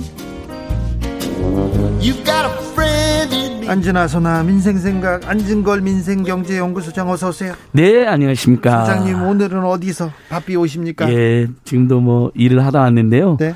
어 지난주에 그 우리 조선일보에서 택배 노조를 너무 음해했다 예? 가짜 뉴스로 네. 아니나 다를까 언론 중재위원회에서요. 네. 택배 노조가 대리점주들에게 상납을 받았다거나 네. 노조원 뭐 가입을 뭐 강권했다가는 네. 사실이 아니다 조, 조정이 있어서 반론이 실렸습니다. 아 실렸어요? 예, 요거 팩트로 네. 항상 우리 주 우리 공영방송 KBS에서라도 네. 사회적 약자들이 어, 가짜뉴스 시달리는 거 막아야 되는 제가 팩트로 준비를 했고요. 네. 그다음에 좀 이따도 준비하겠지만 HCN 네. 유명한 케이블 방송인데 그분들이 이제 KT 스카이라이프로 인수가 됩니다. 네. 근데 이렇게 대기업으로 인수가 되면 처우 개선이 있어야 되고 고용이 안정이 돼야 되는데 전혀 그런 약속이 없어가지고 네. 인수로 확정이 됐거든요. 지금 현재 국회 앞에서 농성을 하고 있습니다. 지난주부터 그래서 그 농성장도 갔다 왔습니다. 네. 그리고 뭐, 어, 저는 제일 지금 오늘 또 전념하고 있는 게 지금 우리 국민들께서 이제 헷갈리시지만은 국민지원금, 예. 그다음에 상생소비지원금, 네. 그다음에 희망회복자금, 손실보상금 이 네 개가 이제 지급이 되고 있습니다. 네. 근데 이제 국민지원금은 이 신청이 35만 명 정도 지금 벌써 접수가 됐는데요. 예. 이 신청 제가 꼭 해라고 말씀드린 이유가 11월 10일까지 하셔야 되는데 벌써 14만 명이 어, 그, 이 신청이 받아들여져 가지고요. 35만 명 중에 예, 예, 14만 예, 예, 명이요? 348억이 지급되었습니다. 아, 예. 그러니까 정부당에서 분명히 90%까지 폭넓게 인정하겠다라고 네. 이야기해서 그 부분 실제 제가 체크를 해보니까 14만 명 380, 348억이니까 그 1인당 25만 원 받는 거 있잖아요. 우리 네. 국민 88% 선이 받는 거. 폭넓게 지원해주고 있군요. 인정해주고. 예, 그러니까 그 너무나 억울하고 아슬아슬한 탈락자가 많았고 이 신청이 35만 명을 돌파했다는 건데 이 신청이 좀 까다로운데도 이렇게 많이 접수가 된 거거든요. 네. 근데 그 중에 14만 명이 받아들여졌다는 거 굉장히 의미 있다. 네. 그래서 11월 10일까지 혹시 억울하거나 아슬아슬하거나 건강보험료가 뭐 몇천 원 막 이렇게 많아고 탈락하시면 반드시 신청하시라는 말씀드리고요. 손실 보상은 어떻게 돼가고 있습니까? 자, 이제 그래서 제가 이제 국민연금 지금 말씀드렸잖아요. 이건 일반 국민들이 그냥 받는 거잖아요. 네. 원래 작년에 다 받았는데 이번에 어쩔 수 없이 88% 받았던 거.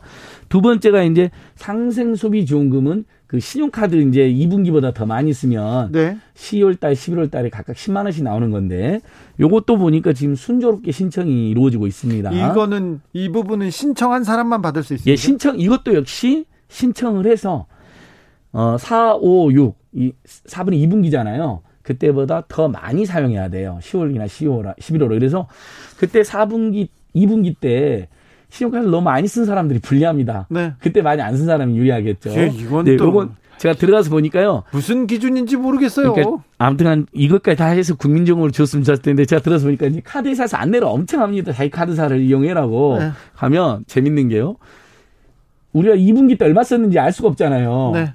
다른 카드사의 사용량까지 모두 합쳐서 알려줍니다. 아 그래요? 신기하죠. 네. 그러니까 우리나라 IT 기술이 이렇게 발전한 본인이 한 번이나 사용했던 신용카드사나 체크카드사가 있으면 네.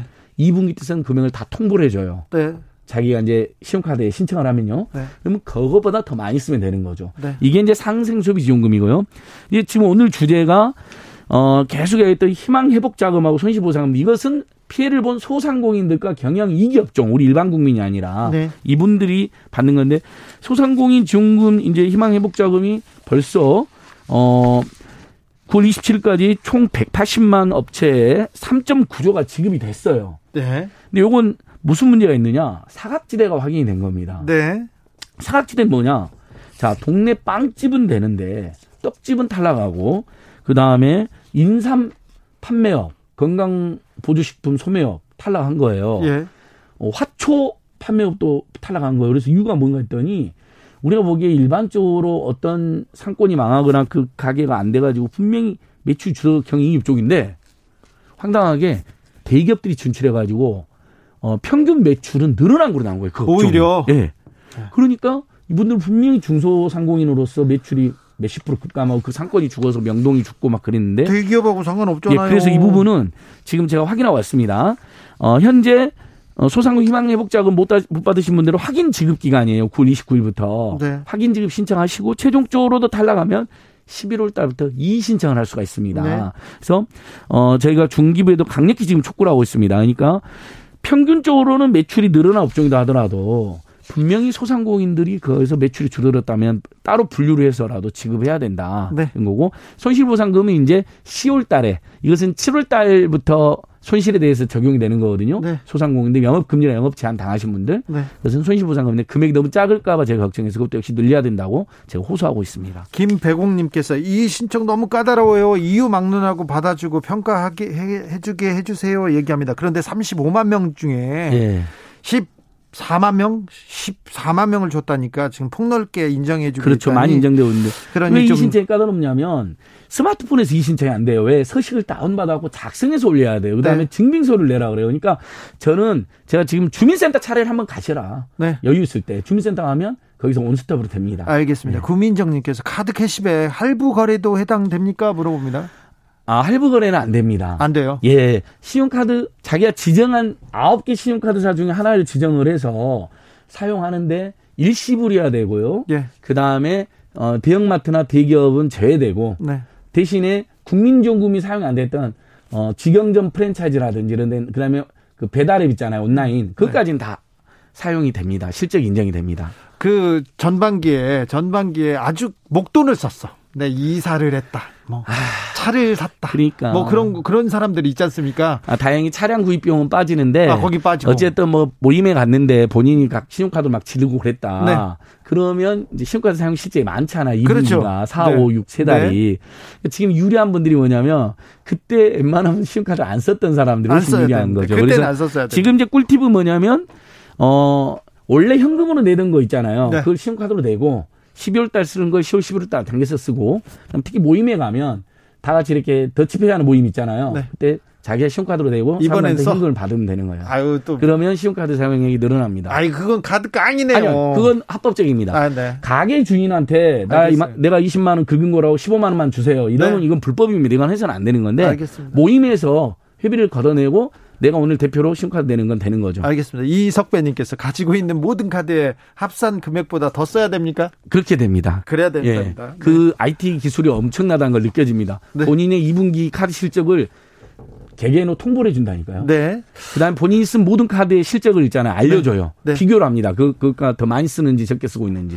5217님께서 제가 동주민센터 총무팀장입니다. 오세요. 친절히 이 신청 알려드릴게요. 어떻게 제출하시는지 알려드릴게요. 아우, 친절하게 알려줍니다. 요즘 공무원들 얼마나 스마트하고 얼마나 친절한데요. 예, 실제로 주민자치센터 가면 깜짝 놀란 이 신청, 국민정금 신청이나 이 신청하는 거 있잖아요. 네. 하나는 받으려고 신청, 하나는 못 억울해 신청하잖아요. 아주 안내가 잘 돼 있습니다. 네. 너무너무 친절하고요. 아주 고맙습니다. 3696님께서 체크카드는 안 되겠죠? 신용카드, 체크카드가 다 합산됩니다. 합산됩니까? 예. 아, 그렇습니다. 예. 자, 이번에 많이 써야 되겠네요. 자, 가을입니다. 그런데 등산하면서 쓰레기를 가져오면 포인트를 적립해 준다고요. 요거 좋은 제도네요. 요즘 등산 뭐 2030들도 많이 다니신다는데요. 어, 국립 공원 사무소나 탐방전센터에서 쓰레기 무게를 측정하는 그 무게만큼 포인트를 적립하는 거예요. 네. 근데 거기다 쓰레기를 주고 가는 게 아니에요. 네. 갖고 가야 돼요. 네. 그러니까 이제 빈손으로 갔다가 우리가 네. 비닐에 쓰레기, 쓰레기 담잖아요. 네. 그 무게만큼을 체크해서 포인트를 받는 건데. 어, 이거 좋네요. 실제 그걸 현금처럼 네. 편의점 쿠폰으로 팔아줘요. 전환할 수가 있어요. 어이구 좋네요. 그러니까 이건 완전히 저기 좋은 일도 하고, 하고 네. 환경도 살리고 이렇게 눈에 굉장히 그 등산 갔는데 막 그 청정 구역에 막 쓰레기 있으면 정말 불쾌하기도 하잖아요. 네. 그러니까 환경도 생기고 그다음에 일부 현금화도 되고 예. 대신에 본인이 무게를 탄 다음에 이제 자기가 집으로 갖고 와서 네. 거기서 이제 어, 재활용품 쓰레기 분리수거하거나 일부는 종량제 버려야 됩니다. 네. 그래서 이 부분은 국립공원 산행정보 애플리케이션에도 다 올라져 있는데 네. 제가 더 오히려 주목하는 건 우리 뭐뭐 뭐 싸가가지 뭐 도시락 같은 거 싸가서 네. 자꾸 뭐가 남잖아요 네. 쓰레기가 네. 요즘엔 미리 가가지고 도시락을 7천 원에서 만 원짜리를 시킬 수가 있어요. 거기서요? 그 산에서요. 네. 네. 그러면 그 쓰레기까지 다 버릴 수가 있게 되는 겁니다. 네. 그러니까 아예 밖에서 집에서 그냥 일회용품이라든지 여러 가지 갖고 와서 쓰레기를 남기고 버리고 싶은 욕망이 자꾸 생기잖아요. 욕구가 그러지 네. 않게 아예 거기서 미리 시켜서 도시락을 먹어라. 네. 요 시스템까지 갖춰줬다는 알겠습니다. 겁니다. 음. 5508님께 더 쓸 돈이 없어요. 안 쓰고 안 받는 게 낫겠어요. 얘기합니다. 쓸 아, 돈이 그러니까 없답니다. 그 국민지원금은 정부에서 이렇게 국민한테 지원하는 게 문제가 안 되잖아요. 네. 지금 12%를 안 줘서 문제가 되는 거고 예. 방금 보니까 계속 제가 지자체 100% 지급 촉구하고 있잖아요. 네. 고흥 전남 고흥군이 지금 동참한다고 연락이 네. 또 연락이. 그러니까 전국적으로 지자체가 이제 퍼져 나가고 있어요. 경기도는 네. 지금 이미 남은 10% 신청을 받고 있고요. 예. 상생 소비 지원금이 그게 문제입니다. 잘못하면 과소비를 부추겨요. 네. 왜냐하면 2분기 때보다 더 써야지만이 그중에 10%가 적립되니까. 그래서 어, 상생 소비 지원금은 지혜롭게 써야 된다. 네. 과소비 하시면 안 되고 본인이 원래 현금으로 내던 걸 신용카드로 내고 아까 말한 것처럼 모임 때 다가 재물내로 내는 걸 어, 현금으로 받고 자기가 그냥 신용카드로 낸다든지 여러 가지 그러니까 법이 정해준 내에서의 꿀팁을 이용하셔라. 네. 예, 이렇게. 5729님께서 세금, 지방세 결제한 것도 합산에 포함됩니까? 아, 그런 건 다 안 됩니다. 근데 세금은 안 됩니까? 자, 2분기 때 합산이 안, 2분기 때 실적에 빠지는 건 네. 이번에 실적에도 빠지는 거예요. 그러니까 불리해지는 건 없어요. 네네. 2분기 실적에서 어차피 뭐 자동차를 샀다거나 대기업 쓴 거 있잖아요. 다 네. 빠져서 실적 통보가 와요. 그게 굉장히 신기하죠. 정말 기술, 과학기술 잘 되는 거죠, 우리나라가. 네. 김영현님, 지사에서 안 써요. 이렇게 토라지신 분들이 많아요. 예, 대신 이제 국민연금을 받으신 분들은 저렇게 말씀하실 수가 있는데 국민연금 못 받은 분들은 네. 이걸 잘 꿀팁을 통해서 잘 이용해 보라고 제가 공고를 드립니다. 알겠습니다. 과소비를 늘리지 않는 선에서요. 네. 자, 위드 코로나 이야기 계속되고 있는데 자영업자들 조금 희망이 생깁니까? 숨통이 좀 트일까요? 예, 지금 벌써 자, 6인으로 기준 완화된 다음에 네. 조금 손님 늘어났고요. 그다음에 국민지원금 네. 풀렸잖아요. 네. 완연히 활기가 느껴지고요. 네. 거기에 이제 상생 소비 지원금이 일정하게 이제 덧붙여지는 겁니다. 네.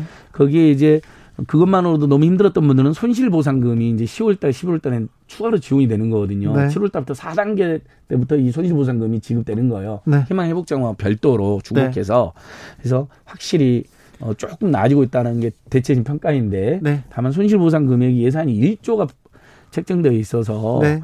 어, 그 중소상공인 손실을 보상하는데 너무 작다. 다른 네. 나라들은 뭐 예를 들면 아예 80% 90% 정도를 지원해줘 갖고 평 평소에 네. 영업이익에 버티게 해주는데 우리 너무 작다 이런 지금 받고 있습니다. 예. 그러나 저번 지, 그동안보다 훨씬 나아졌다. 나아지고 있다라고 평가를 하고 있고요. 더 과감한 지원해줘야 된다는 네. 게 지금 민생시민단체들의 호소입니다. 5508님, 앞으로 국민지원금은 전 국민 대상으로 해야 합니다. 잘 살지도 않는데 못 받아서 화가 나요. 이런 분들이 많습니다. 예, 억울한 탈락자 매우 많습니다. 그러니까 이 신청이 35명 넘었는데 실제 서류가 복잡하고 그 스마트폰은 안 되니까 포기하신 분들까지 하면 이 신청이 지금 계속 늘어날 겁니다. 11월 10일까지니까 꼭 하셔야 되고. 당신이 옳다님. 다 줬으면 안진걸 소장 이렇게 바쁘지 않잖아 얘기합니다. 그러게요. 네, 맞습니다. 다행히 전국의 지자체에서 네. 100% 지급이 확대되어 나가고 있으니까 우리 애청자들께서 우리 지자체에 왜 안 주냐라고 이렇게 정책 제안하는 것도 굉장히 중요한 힘이 될 것 같습니다. 생생민생통 안진걸 소장과 함께했습니다. 감사합니다. 고맙습니다. 오늘도 수고하고 지친 자들이여 여기로 오라. 이곳은 주기자의 시사 맛집 주토피아. 주진우 라이브.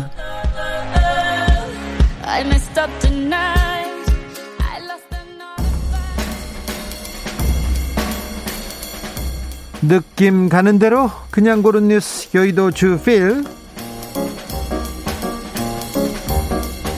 죄송한데 택배 지붕 위에 뒀어요. 배달 기사에게 생긴 일 SBS 기사인데요. 이게 무슨 일이냐면은 캘리포니아 샌디에고에서 있었습니다. 택배 기사가 택배 기사가 음 집주인한테 이렇게 얘기합니다. 맥페리 씨인데요. 맥페리 씨한테 이렇게 문자를 보냅니다. 아, 좀 제가 실수로 택배를 지붕 위에 던졌습니다. 사다리가 있습니까? 이렇게 물어봤는데 이게 무슨 소린가 했는데 어, 택배를 배달하려고 택배 기사가 집 앞에 갔는데 갑자기 날벌레가 날아든 거예요. 그래서 깜짝 놀라서 팔을 휘둘렀는데 택배 중 하나가 손을 빠져나가고 그게 하나가 지붕 위로 갔다는 거예요.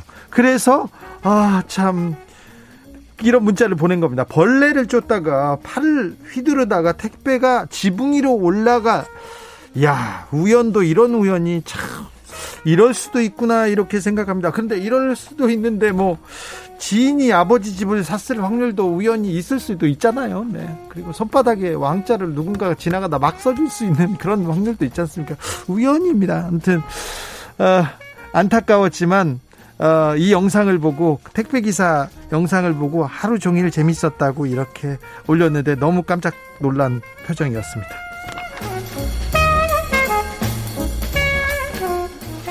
당신 없인 안 돼. 마리 앙뚜아네트 가려진 러브레터 해독돼. SBS 기사입니다. 마리 앙뚜아네트. 네.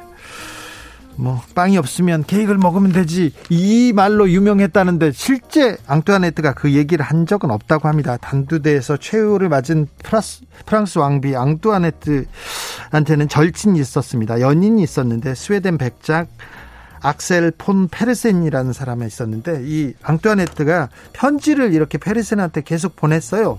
보냈는데 편지 중간중간 이렇게 검은 칠이 돼 있었어요. 검은색 잉크로. 그랬는데 지웠는데 프랑스 연구진이 계속 연구해가지고 화학 성분 분석해서 이 숨겨진 글자를 해독해냈답니다. 근데 덧칠된 글자에 뭐 어떤 내용이 있었냐면 당신 없인 안 돼요. 나의 사랑하는 친구요. 미치게 사랑하는 뭐 이런 글자였답니다. 글자를 더 쓴 사람은 페르센이었대요. 그런데 이 연구자들이 계속 연구를 해가지고 하버드대 교수가 이렇게 얘기합니다. 페르센이 앙뚜아네트의 를 보호해주기 위해서 사랑하는 사람을 보호해주기 위해서 이렇게 중요한 문자는 덧칠했다. 소중한 편지를 버리지 않고 민감한 내용을 이렇게 덧칠했다. 이렇게 분석했다고 합니다. 아유 대학교에서 고명하신 분들이 이상한 연구하는 분들 참 많다는 생각 가끔 하는데요. 가려주고 싶은 부분 일부러 비밀로 그렇게 가려놨는데 굳이 연구해서 밝힐 필요가 있었나 이렇게 생각도 되는데 아무튼 사랑하는 사람의 편지를 버리지 않고 가려줬다고 합니다. 8살 나이에 소행성을 찾다 세계 최연소 천문학자 화제 서울신문 기사인데요. 브라질의 니콜레 올리베이라라고 8살 먹었습니다. 8살 먹은 소년대 세계 최연소 천문학자로 이름을 올렸다고 합니다. 이 소년은 미 항공우주국 나사가 후원하는 소행성 탐사 프로그램에 참여해 가지고 매일 이렇게 망원경으로 우주를 보다가 18개의 우주 암석을 발견했는데 그중 하나가 하나가 이 아무래도 이 올리베이라의 이름을 따서 따서 소행성으로 등극할 확률이 많다고 합니다. 아, 네. 이런 어린 천문학자가 꿈을 꾸다가 자기 이름을 딴 소행성을 찾는다니 얼마나 이렇게 기특합니까? 그런데 기사를 썼는데요. 기사를 썼는데 올리베이라는 어렸을 때부터 우주에 관심이 많아서 걸음마를 배울 무렵부터 별을 잡기 위해서 자꾸 하늘로 팔을 뻗었다고 이렇게 합니다. 이건 좀 너무 거 너무한 것 같아요. 과학자분도 그렇고 기자님도 그래도 오버가 심한 것 같아요. 아니 걸음마 때 하늘을 향해서 팔을 벌리지 그러면 땅을 향해서 이런 사람이 어디 있어요? 아무리 좀 특별하다고 해도 이건 좀 너무 아닌가 이렇게 생각합니다. 그래서 웃겨서 제가 들고 왔습니다. 전기 뱀장어의 별똥별 들으면서 마무리하겠습니다. 8살짜리 천문학자, 어우, 덕군 꿈을, 꿈을 꾸기를 제가 기원해 보겠습니다. 오늘 처음 선보인 텔레파시 게임. 저의 선택은 주, 주스인가요? 주필인가요? 어? 맞춰보셨어요? 선택하세요. 여러분의 선택에 맡기겠습니다. 주필로 하겠습니다. 주필로. 네. 선물 드릴게요. 저희 에코백 한정판입니다. 네. 없는 거예요. 드릴 테니까 많이 많이 받아가십시오. 네. 아, 비 온다고 합니다. 퇴근길 조심하시고요. 저는 내일 오후 5시 5분에 돌아옵니다. 지금까지 주진우였습니다.